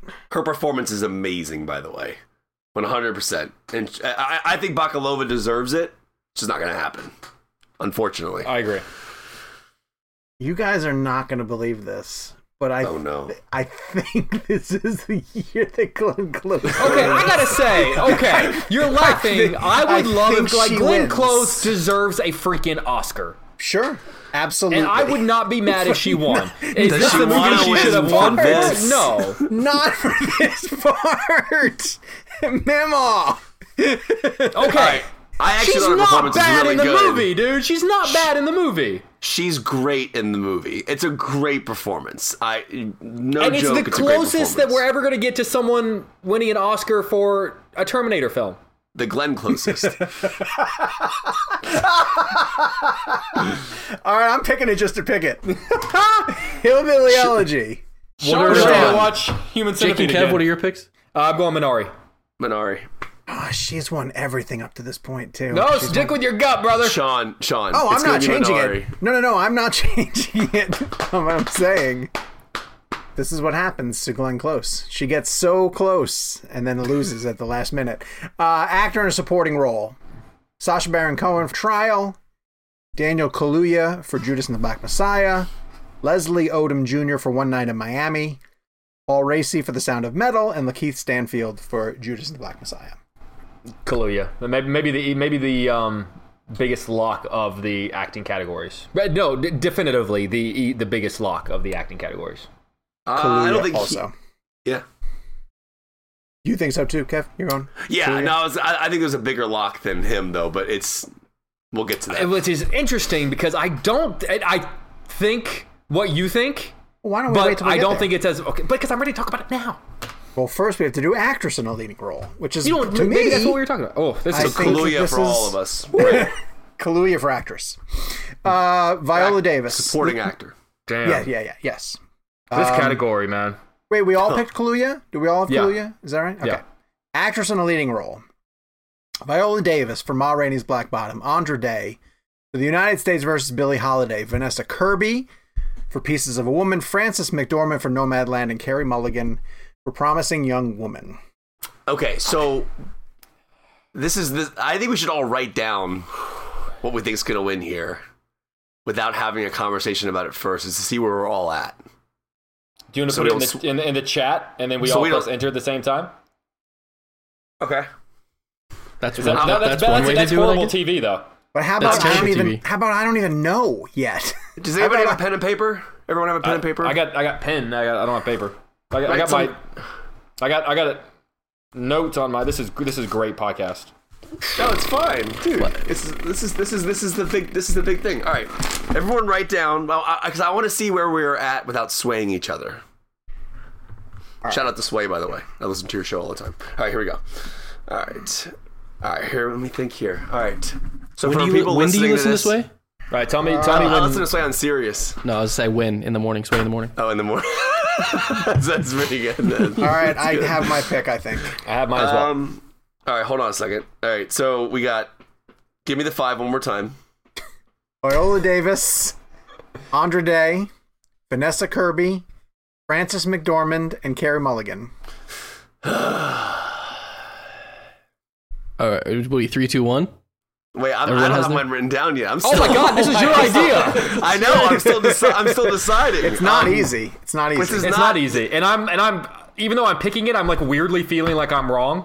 yeah, is the caveat here same, that whoever you write down is locked? You can't change it. Is that what we're trying to do here? Well, or no, is I, this I just- guess we could change it because all we're saying is where we are at in this moment right now. I want to know where we are all I at. don't know This why is, just, just say. So well, Kevin, you have to at. decide where you're at. I'm telling you where I'm at. Okay, here we Just go. Just write down where you're Um, at.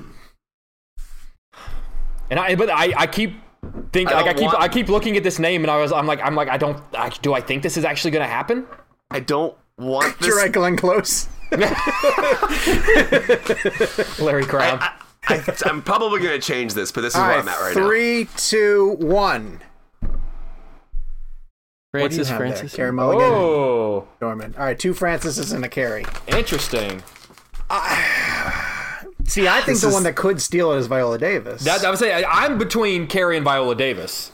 I'm between Carey Viola. Mulligan and. But the thing is, is I feel like we've been talking a lot about Carey this entire award season, hmm. But aside from Critics' Choice, she hasn't won anything else, and that's what that's what concerns me. Is that we hmm. keep saying she's the front runner, and she keeps losing. Okay, I have a I have a question. I want us before we move on, I want us to lock in our picks, and then I want Gabe to look up who the technical frontrunner is right now via Gold Derby and IndieWire. Oh, I want to know. Okay. So Oh, that's but- gonna make me ah. that's no, because then That's- you got ah. that's But then okay, but, we but we have to in. lock. We have to lock. We lock. have to lock in first. We have to lock I have in. to lock in. No, because this is because they're you know. All right, so I haven't All right. looked at any of this stuff yet. So I am gonna say that SAG is the definitive uh, indicator, and they went with Viola Davis, and I'm gonna go with Viola Davis. I am when was going last time Viola Davis won? For fences, but here's the deal: she's won SAG before and lost at the Oscars. Hasn't she won? She's won SAG like either like every time she's Yeah. been nominated, or like a ridiculous number of times in a row. Um, so I I'm because of that, I'm going to go. I'm going with Carey. I'm going to lock in with Carey. Also, because I genuinely really want her to win, so I don't want to. Um, But that has nothing to do with it. I know, but it, but it makes the, the, the viewing It's experience emotional. better. Yeah. Let me ask a question: Of these five women, who do you honestly think gives the best performance? Carey Mulligan. Yeah, I think it might be Frances. I think it might be Viola. So if we were voting, I mean, but then again, I've also been on the record as saying I think Viola is better than Chadwick in Ma Rainey.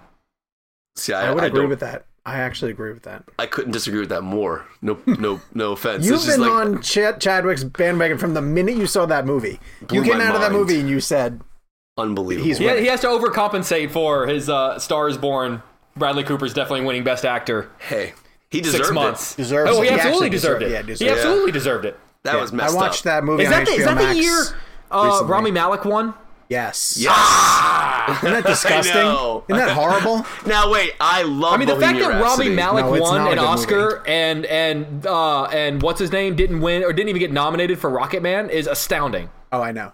I know. Oh, I That's a think freaking Bohemian's stat. better than Rocket Man. No, it's not. sir. Not. I do. No, I do. sir. Don't you I think? do. Do. not you think he didn't get nominated because it was another musical biopic? Yes. Except for the fact that he actually sang. He actually sang. I totally agree, but that's not how the Oscars work. They go with a they're on feeling. The Oscars are a As- feeling. and also, Bohemian Rhapsody did incredibly well at the box office, which The Oscars are is a major factor. As somebody who would prefer the person to be really singing, uh, I think Rami's performance is better. I think he became Freddie Mercury. I think he. I, yeah. Let's. Uh, we need two more lock-ins for this year. Wait, have we? Lo- has anyone locked in? I locked in Carey. Did All right, you? I, I'm gonna. I'm gonna go with Jake on this because Oh, yes. it's it's a feeling that she deserves it. While I think McDormand could sneak in and take it, I'm just Mulligan's performance is where I'm vibing right now. Now, the the reason why I pulled this up, this is who I think is going to win, McDormand. But I'm gonna push myself a little further and go with Mulligan only because I want it to win so bad. Like Jake said, I feel the same way. Sean, This one is so hard. you want to pick uh, Glenn Close again? Like close. Double down. I will also go Carey Mulligan. wow. All right, Um, all right. But but uh, here's my reason for it. Um, I don't think, and I think this still matters. I don't think Frances pushed hard this campaign season at all. I think she truly just felt like she's not, she doesn't want it, she's not in it, she doesn't. And I think there are enough people who are like, they look down on that. Not that she, not that I think she has to campaign. I don't think she should have to play the game, but but people do consider that a factor.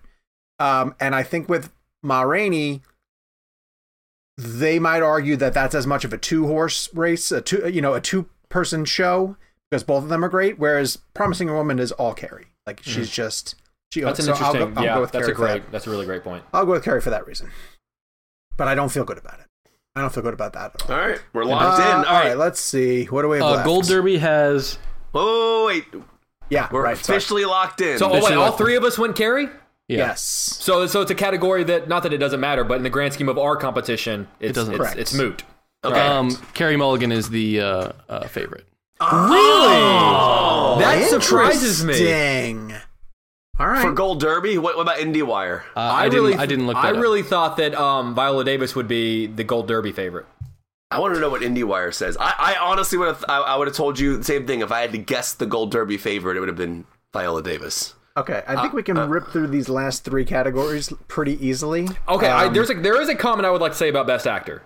okay actor. So l- Which- let me read them: Riz Sure, Ahmed, sure, sure. Chadwick Boseman, Anthony Hopkins, Gary Oldman, and Steven Yeun. Okay, I, I would imagine that we're all going Chadwick. That being said, there is a growing sound in the distance Okay, of an upset, and For a lot of people Oh, think Anthony no Hopkins. for Anthony Hopkins. Hopkins. Um, there, you know, and you know, and him winning the BAFTA really kind of spurred that going. Again, I don't think it's going to happen. Um, but I also think that I, I want to be on the record that like people are are saying I'm not I'm not brave enough to pick him. I'm still going Chadwick. Um, but and, and also, you know, I personally think that Hopkins was better than Chadwick Boseman was. Yeah, but I think that a lot of times the Academy loves a story, and Yes. re- awarding Chadwick posthumously Sure. is. But see, I would argue that he doesn't deserve it for that. He deserves it for the performance Correct. alone. Right, Like, correct. And like For same sure. thing with Heath Ledger. Like, but uh, to your point, Yes. I, I I just would hope that people wouldn't pick it for that reason. I hope they pick it because it's generally the actual best performance of the year from an actor. And I, and I but but you're right. There's a sense of the emotional connection to it. Him being, you know, him passing away. But If I were that- giving it to the best performance in that category, though, it's Riz Ahmed. I think Riz Ahmed gave the best performance in that category. Ahmed's amazing, and I actually, what's funny about Riz Ahmed is I feel like I, you know, when people say uh, it's just an honor to be nominated, I guarantee you it's how he feels. I actually think he's genuinely just honored to be nominated. Like, like that performance is unbelievable. But Riz Ahmed, like you know, before you know, we know who he is, but like that's awesome that he's even that he's in the game now because he's Yeah. a great actor. And Sound of Metal gave him the opportunity to be nominated, and now his name is like even bigger to people, which is great. you make a movie like that, and you expect to get like Indie Spirit Award right? attention, you know, Uh, but you don't. yeah. expect Is to that kind of the nature of, uh, not to discredit any of these films, but is that kind of the nature of this year, though? That A it's little a, it had a lot better chance? Because I felt the same way, that it felt like it was more, this is something the Oscars would overlook, even though it's Because fantastic. you didn't have the West Side Stories of the world, and you Yeah, know, the- exactly. the bigger studio dogs Yeah. Yeah, sending movies to you know. Which is, I think, is great because this movie deserves it. it's Okay, amazing. so- so we're all locked on Chadwick. We're all locked on Yeah. Chadwick. Uh, director is anybody going outside of Chloe? No. Give me the list. Thomas Vinterberg for another round. David Fincher for Mank. Lee Isaac Chung for Minari. Chloe Zhao for Nomadland. And Emerald Fennell for Promising a Woman. Good for Emerald getting in there. Oh, I'd love for her to win. Chloe. Kevin. Yeah, I was like, Kevin, know. come on, I man. Know, I know, I know, I know. Okay, so this brings up the interesting conversation on picture is will this be a year where director and picture split? If everybody sort of agrees that Chloe is the front runner for director, because she's literally taken every single award leading up to it, including DGA, could another film uh, get enough attention and love to split some votes and pull some stuff away? So here's who's up for picture The Father, Judas and the Black Messiah, Mank, Minari, Nomadland, Promising Young Woman, Sound of Metal, and The Trial of the Chicago Seven. I think the only movie that has a chance to take it, not even a chance, but like if there were going to be one to take it from Nomadland, would be Trial of the Chicago Seven, just because it's very, it's a very safe, middle of the road kind of movie. That being mm-hmm. said, I don't think anything derails Nomadland at this point, so I'm I'm locking in with Nomadland. See, I'm I'm starting to get a little bit of a Judas feeling. Ooh. Like you're going to betray your friends? Like you no, no, I mean, no. I'm, uh, Wait, I I'm sorry, is Sean the Black Messiah? I'm trying to think of. um certainly This is not. is all I'll interesting. say. Thanks, Gabe. st- I'm starting to get a Judas vibe. I would have felt please, differently. please vote for Judas and the Black Messiah. And this is really funny because it doesn't even get nominated, but I almost feel like if Da 5 Bloods was in there, it would have had a better shot at disrupting Nomadland. And yet it doesn't even get in. Yeah. So I am also locking in at Nomadland. I, I would have thought Ma Rainey's Black Bottom would ha- would have a chance if it were nominated for Best Picture. Maybe. because it's got. A, Alright. I think it's going to get a lot of production or like a lot of uh, below the line love. Potentially, I, I know we didn't vote for for actors, but potentially it could walk away with uh, actor and actress in theory. Given the number of nominations that it did get, Aren't Like, you a little I'm surprised really they didn't get? it didn't get Yeah. picture. Yes, I'm very surprised.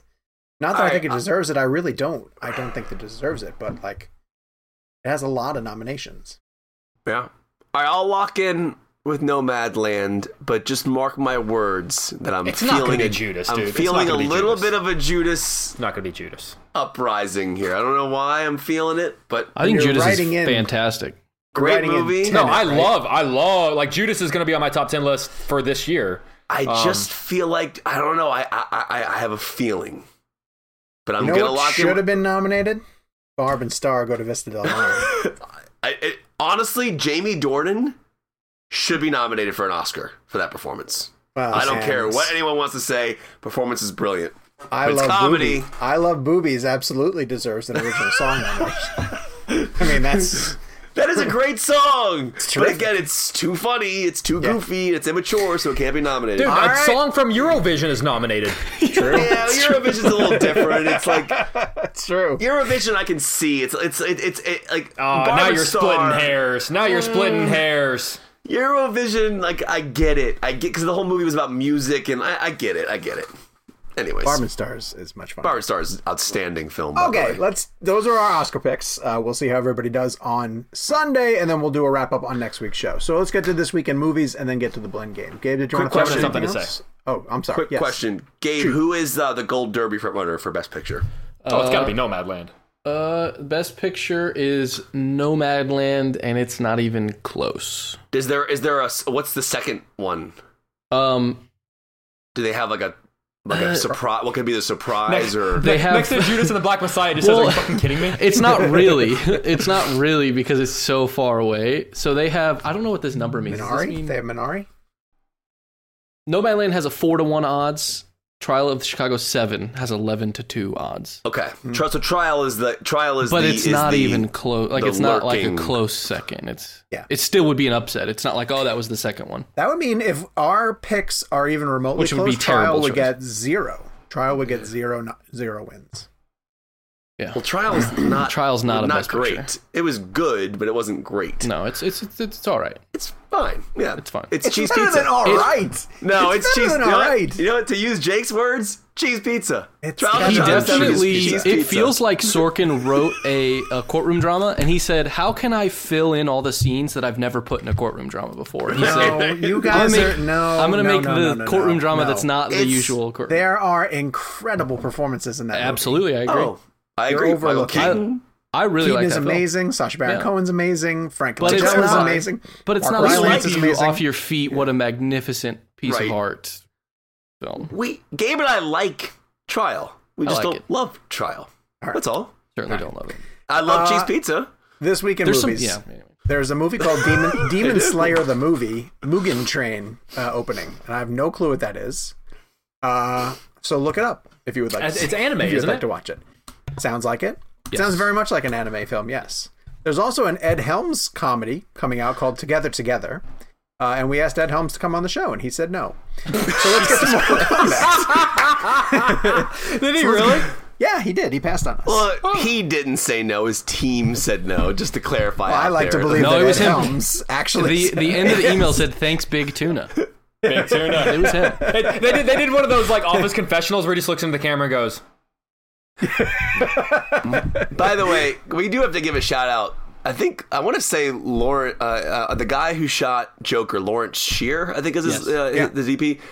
I want to give him a shout out for one of the greatest shots in recent memory. Is is Oh. Ed Helms waking up in The Hangover, and the "Oh, camera when the camera's on him and he he's just like walking and it, and like because he because Helms really removed his tooth for that scene. Like he had a, like he had like a something some dentist thing years ago, but that tooth it's out is really out, and like that camera is just attached to his body. Like uh, I guess one of the most famous versions of that shot would be like Marlon Wayans in Requiem for a Dream when he's running away from the cops. And I the always think of um, it's Yeah, not a awesome. particularly a great movie, but it, it's and I've, think I've only seen it one time, so I don't remember the context. But uh, Jonah Hill and Get Him to the Greek when he's like passed out at a party, and all of a sudden he's like, "I'm alive!" Like, it's a great shot. It's an amazing shot if they pull it off right. Anyway, so I know my I Helms have uh, a lot of hot takes on this show over the years, but Oh, no. I I kind of love Hangover 2. I Oh, think no, Hangover that- Two is good. T- Hangover 2 is an awful movie, Sean. Like, it's absolutely awful. Why? That- I mean, it's so bad. It's it's a rehash of the first one. It's not funny. It was. I like it more than three. I like three better than two. Way better. I, I actually liked, kind of liked three. Two is awful. No offense. I, I, I, I, you, 'cause this is you and I. You and I have our own. Like Yeah. I love Die Hard three, and that's fine. But I think you like threes more than twos. I don't think anyone's thought this hard about the Hangover sequels. Well, it's time, we, Hangover it's time we one- did it, Gabe. Hangover one is an outstanding film, by the way. It is. It's, it's a great it's a great, great. detective film. No, it's really a fun. Yeah. It's a real But see, I think very it's fun. I, I think it's beyond fun though. I think it was shot impeccably. That movie was shot super cinematically. It wasn't shot like a comedy. You know, you don't really ever see comedies that look like that. Like that movie looked incredible. Um, I, I actually could make a whole argument at another I think show two one day. looks great. I think the cinematography in two and the way the Philippines look is great. I think the the the cinematography in two is outstanding. I agree with Yeah. you on that. The movie wasn't good. Let's get to Mortal Kombat. Jake, I want to turn this over to you because you're a big fan of this movie.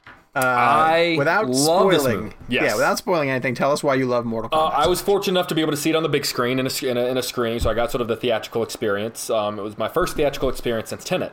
Uh, I just thought it was a lot of fun. Um, you know, I you know a lot of times uh, when movies uh, are adapted from video games, I often complain like, why don't they just follow the storyline? You know, like that's my biggest concern with like the upcoming upcoming Metal Gear Solid film, which is just like it's such a particular story, and if they veer from it, it really frustrates me. Like, just it's there, just copy it, just follow it.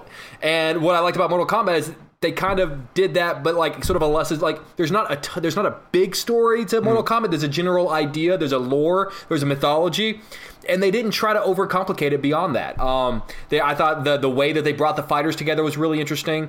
Um, there's sort of this this transference of responsibility, which I thought was really interesting. Um, I thought the fights were were brutal and R rated for a first time director, who obviously we had on the show today. I thought some of the it was just very well made high quality. Um, I think sort of the the knock that I keep going back to because by this point I've seen the film a couple of times is that the second act.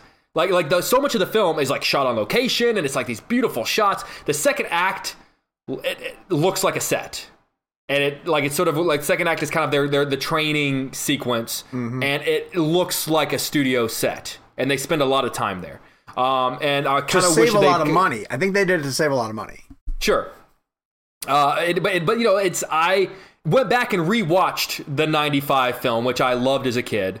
Um, a PG-13 Mortal Kombat film, so it's very toned down. And look, it's a lot of fun, and the nostalgia factor is there for me.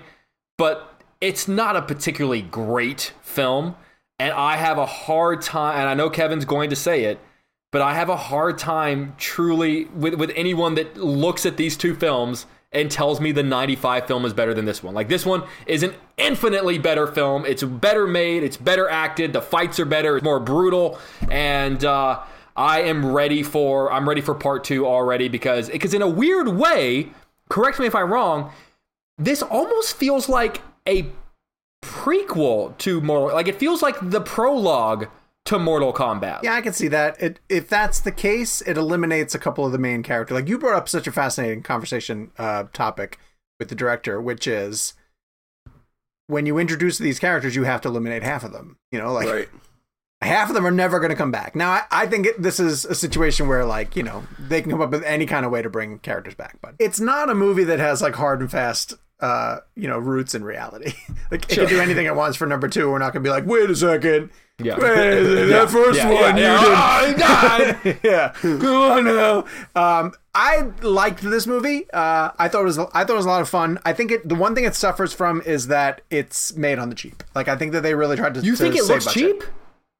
for that chunk in the middle? Okay. I think it looks. I liked the beginning. Um, when it gets to the training sequence, which takes about thirty to forty-five minutes, uh, and everything takes place on that set. The longer we stayed there, the more I realized we're just killing time here because they have budget elsewhere. Um, and then I thought the back half of it, the last third of it, was uh, was great. Like that's I love the way that they come out. I won't reveal it here, but they come up with a very clever way, fun, a fun way to pair people off in one-on-one fights. And when those happen, I was like, okay, cool. This is the movie I'm kind of signed up for. And the fights, the fighting is great. The choreography is really great. You get to see some really cool characters from the Mortal Kombat mythology go at each other.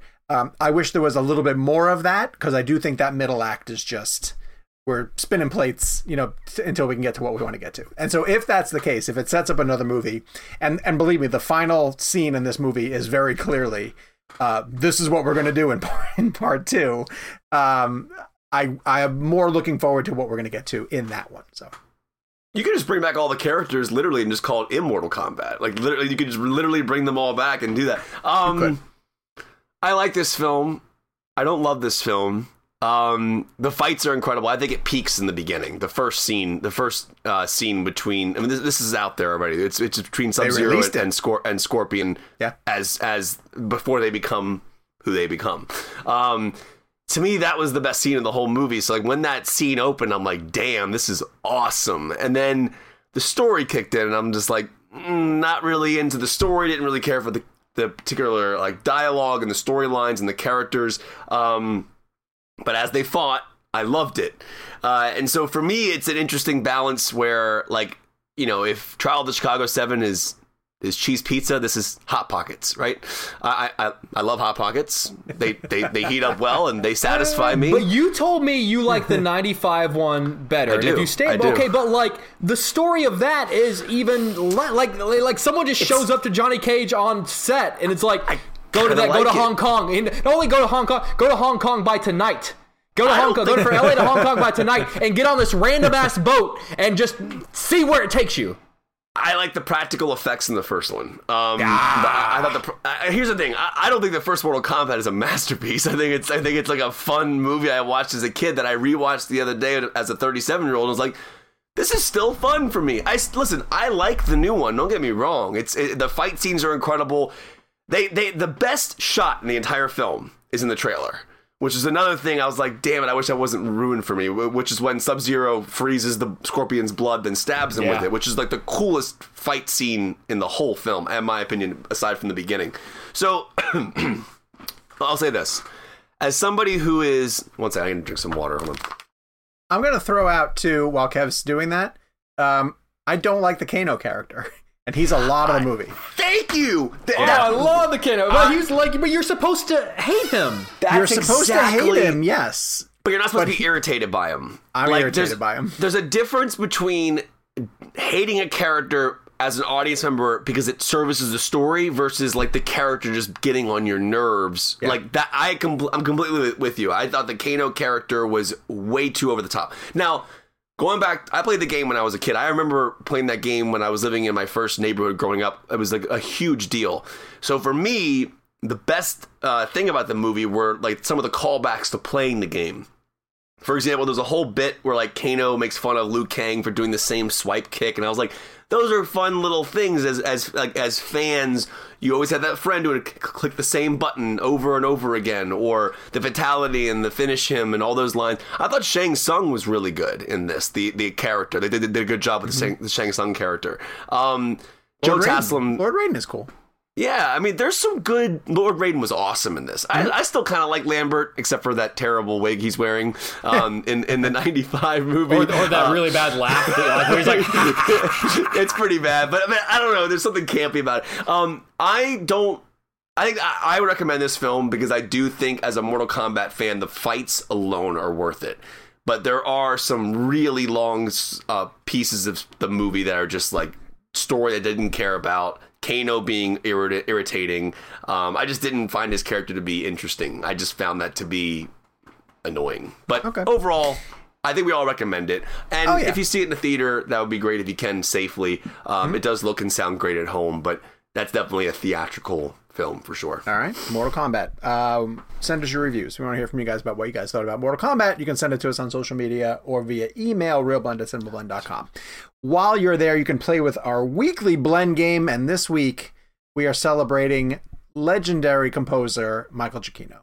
didn't he? Wasn't he on the show one time? Realized, yes, he was. You can go back to our YouTube channel and watch the Giacchino interview because he pulls a lot of props from amazing stuff that he worked on, including um, what we thought was the Eye of Agamotto. Turns out it's not the official Eye.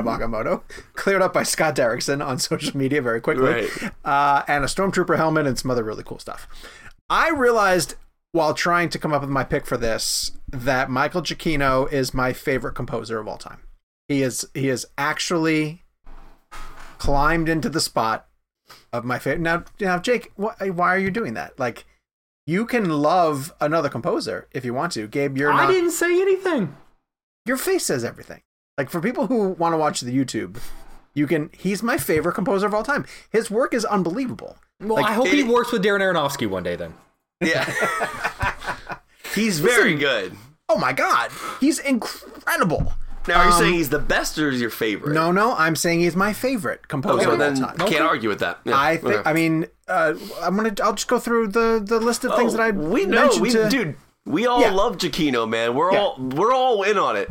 I mean, even out, just even outside of his Pixar work, he's done incredible, incredible. Like I think his Mission Impossible scores make those movies better. I great. think. Well, obviously, I think he did a tremendous job on the Spider-Man franchise. But my pick, the score of his that makes me so excited every time I hear it. Um, I put it above some of the the most iconic scores of all time that, that you guys could rattle off from your John Williams's and, and the like. Is his 2009 Star Trek theme? Oh, I think his work on Star Trek is unbelievably great. And I think I love those movies more because of the music. Like, I think they're fun. I think JJ directs the hell out of them. And I think the casting is phenomenal.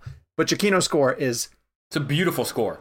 Oh, That theme, that da da da da da. I don't, I know why I'm trying to do it, but It's, you know what I'm talking That is right. amazing. It's amazing. Even just like when he he does a horn version of it and it's very subtle and it's, oh God, it's, it's, it's amazing. So I had to, even though he's, he's done a Spider-Man score, which I love, um, and obviously anything you could pick from his Pixar work, he did Rogue One. I mean, he's he's a genius. He's a genius, but I had to go with Star Trek 2009. I just think it's, I think it's unbelievable. I'll just piggyback off that because I had the same choice, and Oh, it is yes, yes, Yeah. Well, I mean, I completely agree with you. I th- I think his music actually makes the movie better. Um, but I mean, I, I told us on the, on the show before, so I'll just keep it simple. Um, the reason why I chose that is because of the opening.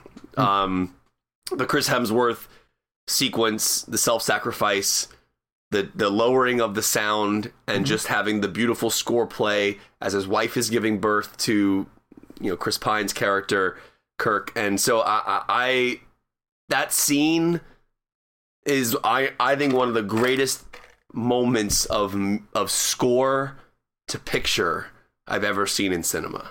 Hmm. Like no question, that's one of my favorite moments. And Gabe's smiling, but I genuinely that it it, it literally It's not- I'm not smiling about that. I'm smiling about. uh, Is it the it ice? Because I took a drink with ice. It's only no, no. audio? The you paused when you said she's giving birth to Chris Pine, and I was like, wait, what? Oh, yeah, Chris- I was, I was Chris Pine's character. I was like character. trying to- I was trying, yeah. Um, no, but I genuinely, I genuinely believe that's one of my favorite uses of score I've, I've ever seen in a film. Um, and obviously JJ gets credit for that too, and kind of how he designed that scene and kind of the way that scene is orchestrated. But that theme, as the the motion on screen compared to the music that's playing, it's in perfect sync. It's like perfectly meant. It was meant for that moment. Um, and as you said, like that that theme that keeps playing throughout the film, just on the horn, whatever. Um, the simplest, the simple version of it. Then you have the epic version of it. Um, it's it, it honestly is one of the reasons why I may have become a Star Trek fan was because of that film and that music and those characters and what JJ did. Even though I didn't love Darkness, I still was I was so astounded by that film. I I I walked out of that movie going, wait, why did I love that so much? Yep. And I remember like I remember Giacchino. I had a radio show and he called in when he was on the he was on the uh, soundstage for Land of the Lost, and I had him on for Trek, and we just you know we talk about that opening scene. Like he's one of the greatest of all time. I agree with you. He's phenomenal. Um, yeah. I don't know Jake- Ludwig and I, I really miss Jóhann Jóhannsson. I really Hmm. miss his his music because he passed away. But there's a lot of people out there. Well, are. Zimmer. I thought you'd go Zimmer, but Zimmer's great. I, I don't know Ludwig, man. I mean that Tenet score. Whew. All right, Jake, Um, did you pick Land of the Lost? he did. close. Oh, Uh, you I'm picked Lost. I'm gonna cheat and I, I'm picking Lost. Um, and I know it's a series now that kind of kind of goes against, but but his work on that show, uh, so many individual beautiful themes.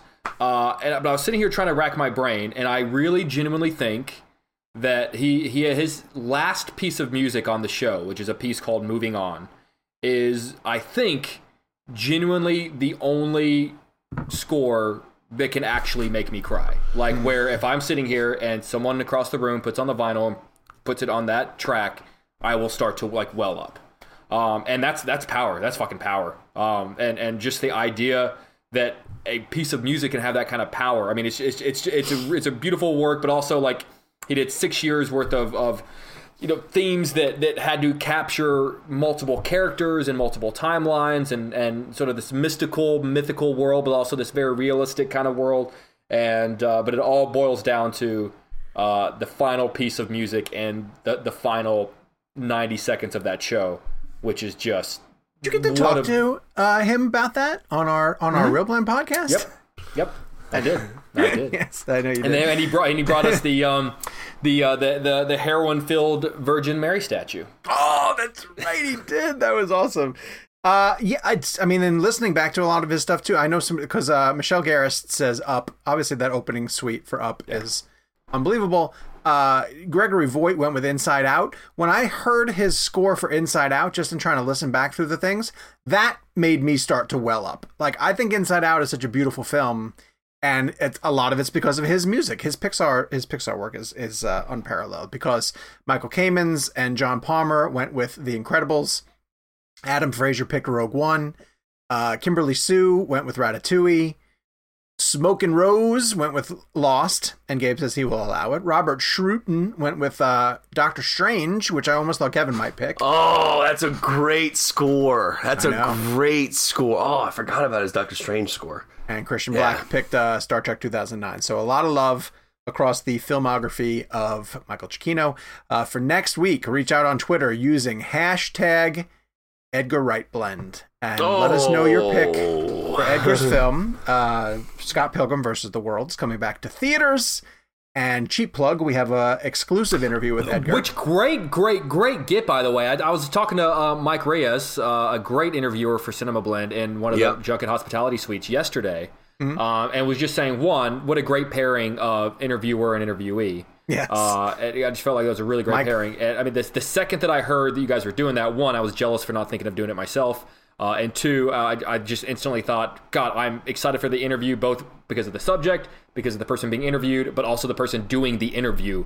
Um, If you if, if you've never seen a Mike Reyes interview, uh, he's genuinely one of the most uh, genuine and enthusiastic and knowledgeable film fans I think uh, it, out there who, who works in this industry.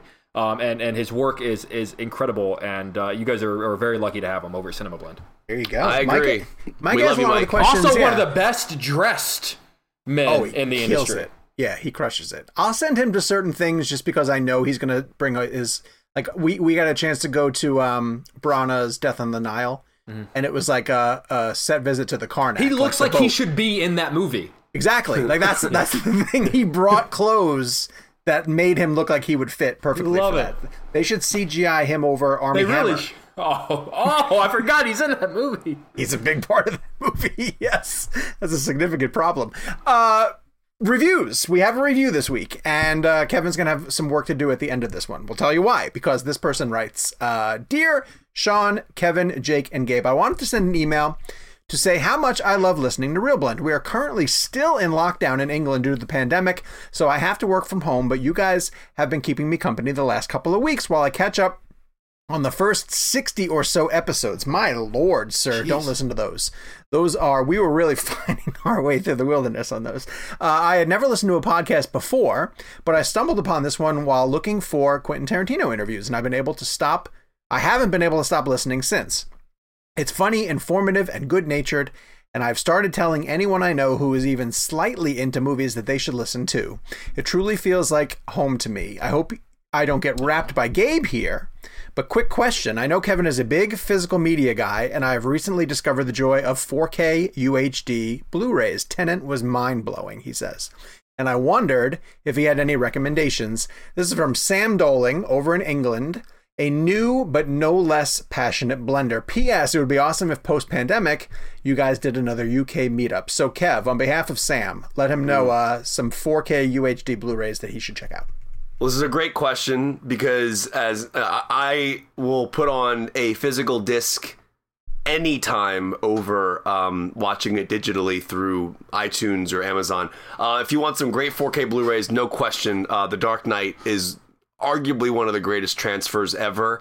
Your opening shot is in IMAX. Um, so for people, I don't want to get like too into the weeds, but uh, there are filmmakers who shoot in IMAX, and then sometimes those movies go to Blu-ray and then don't get the IMAX footage, meaning you don't get the the, the uh, change between the widescreen aspect ratio and then the IMAX ratio.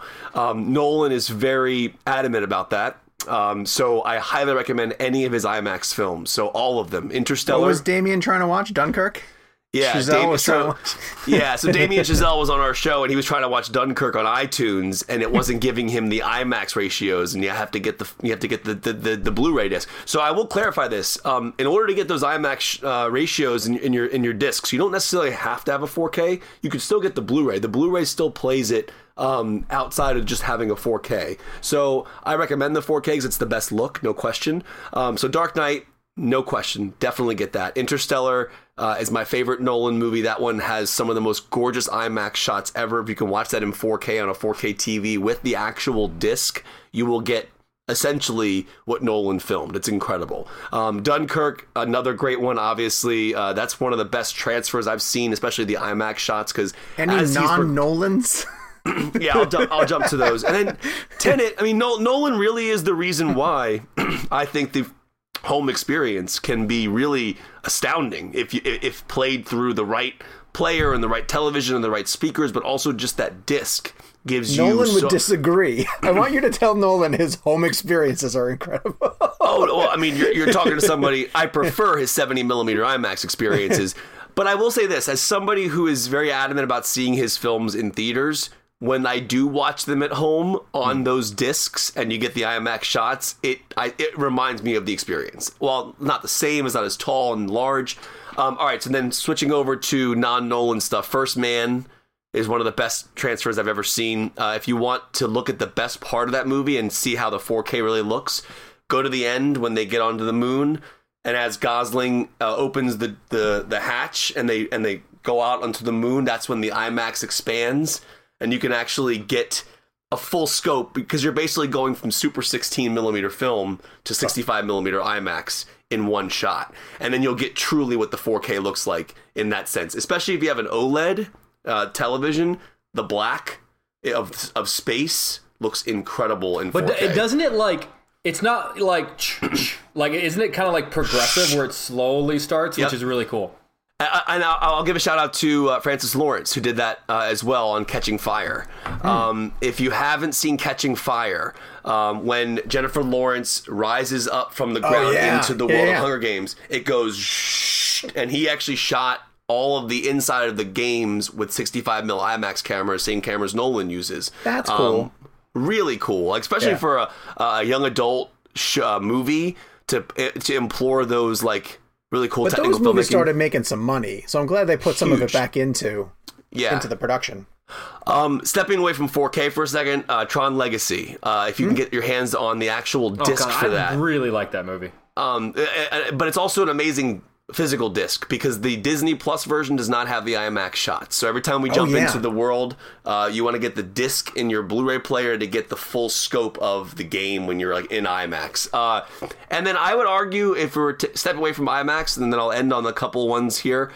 Blade Runner 2049, um, from a from a purely sound perspective and visual perspective, hands down one of the best uh, at home transfers I've ever seen. Mad Max Fury Road, great 4K uh, Blu-ray as well, just from a pure sound and visual perspective. These are not IMAX films. Um, I think that's pretty much it. I mean, I, the only one that I wish. Did you get the BVS, BVS? is phen- oh BVS is phenomenal. Yeah, there's a new BVS out now. I'm glad you brought that up. There's a brand new BVS that came out. Now this is a little hard, and I even had a hard time as a consumer finding this. There are two versions of the 4K Blu-ray for BVS. There's the one that came out when the movie came out. Then there's the new one that just came out. They're still both still called the Ultimate Edition, but make sure you're buying the one that came out in 2021. That will have the that will have the IMAX ratio shots uh, on them. And I will put this out there. This is the last thing I'll say if anybody out there listening to this has any control over Blu-rays and and getting films to come to home video, The one that I'm really genuinely upset about that we haven't seen an IMAX ratio yet at home is Ghost Protocol. Uh, and I'll because uh, I saw Ghost Protocol in 70 millimeter IMAX, and every time we go to that massive building sequence, Wow. and we're Burj in Khalifa. full IMAX, they had the Burj Khalifa. So the at-home version of it, even the disc, does not have the IMAX ratio. So Brad Bird, if someone gets this to you or someone gets a hold of you, please get your IMAX footage and put it on the disc, man. I I, I, I want to see that in 4K, full blown IMAX. Um, so yeah, those are my recommendations. I mean, anything Nolan, uh, uh, but Tenet. I'm so happy Tenet was his first experience because that is one of the greatest transfers I've ever seen. So That's outstanding. All right. So um, we'll be back next week. We have a premium episode coming up. Like we said, April mailbag. Uh, you can access the premium at bit.ly backslash real blend premium. Until then, you can find us on social media at Jake's Takes, at Kevin McCarthy TV, at Sean underscore O'Connell, at Gabe Kovach, and the show has at Real Blend. We'll be back with a new episode next week. Oscar recaps, um, a new interview. Winner reveal. a winner reveal. That'll be a big one. So we start thinking about which uh, movie we're going to make the other person watch. Uh, until then, it's probably going to be Hubie Halloween. oh, that's actually a good one. no, because it's good. It's entertaining. Hubie.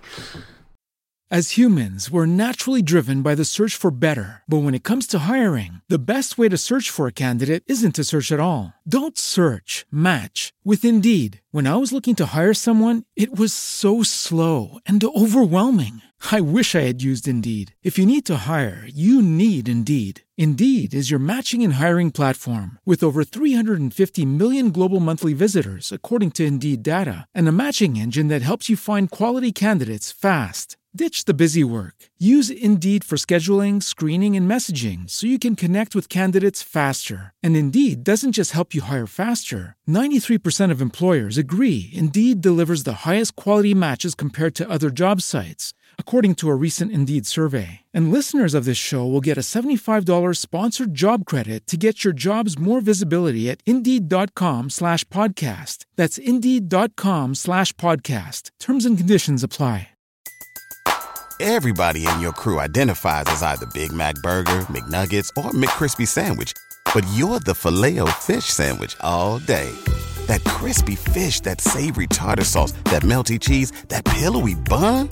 Yeah, you get it. Every time. And if you love the filet of fish, right now you can catch two of the classics you love for just $6. Limited time only. Price and participation may vary. Cannot be combined with any other offer. Single item at regular price. Ba-da-ba-ba-ba.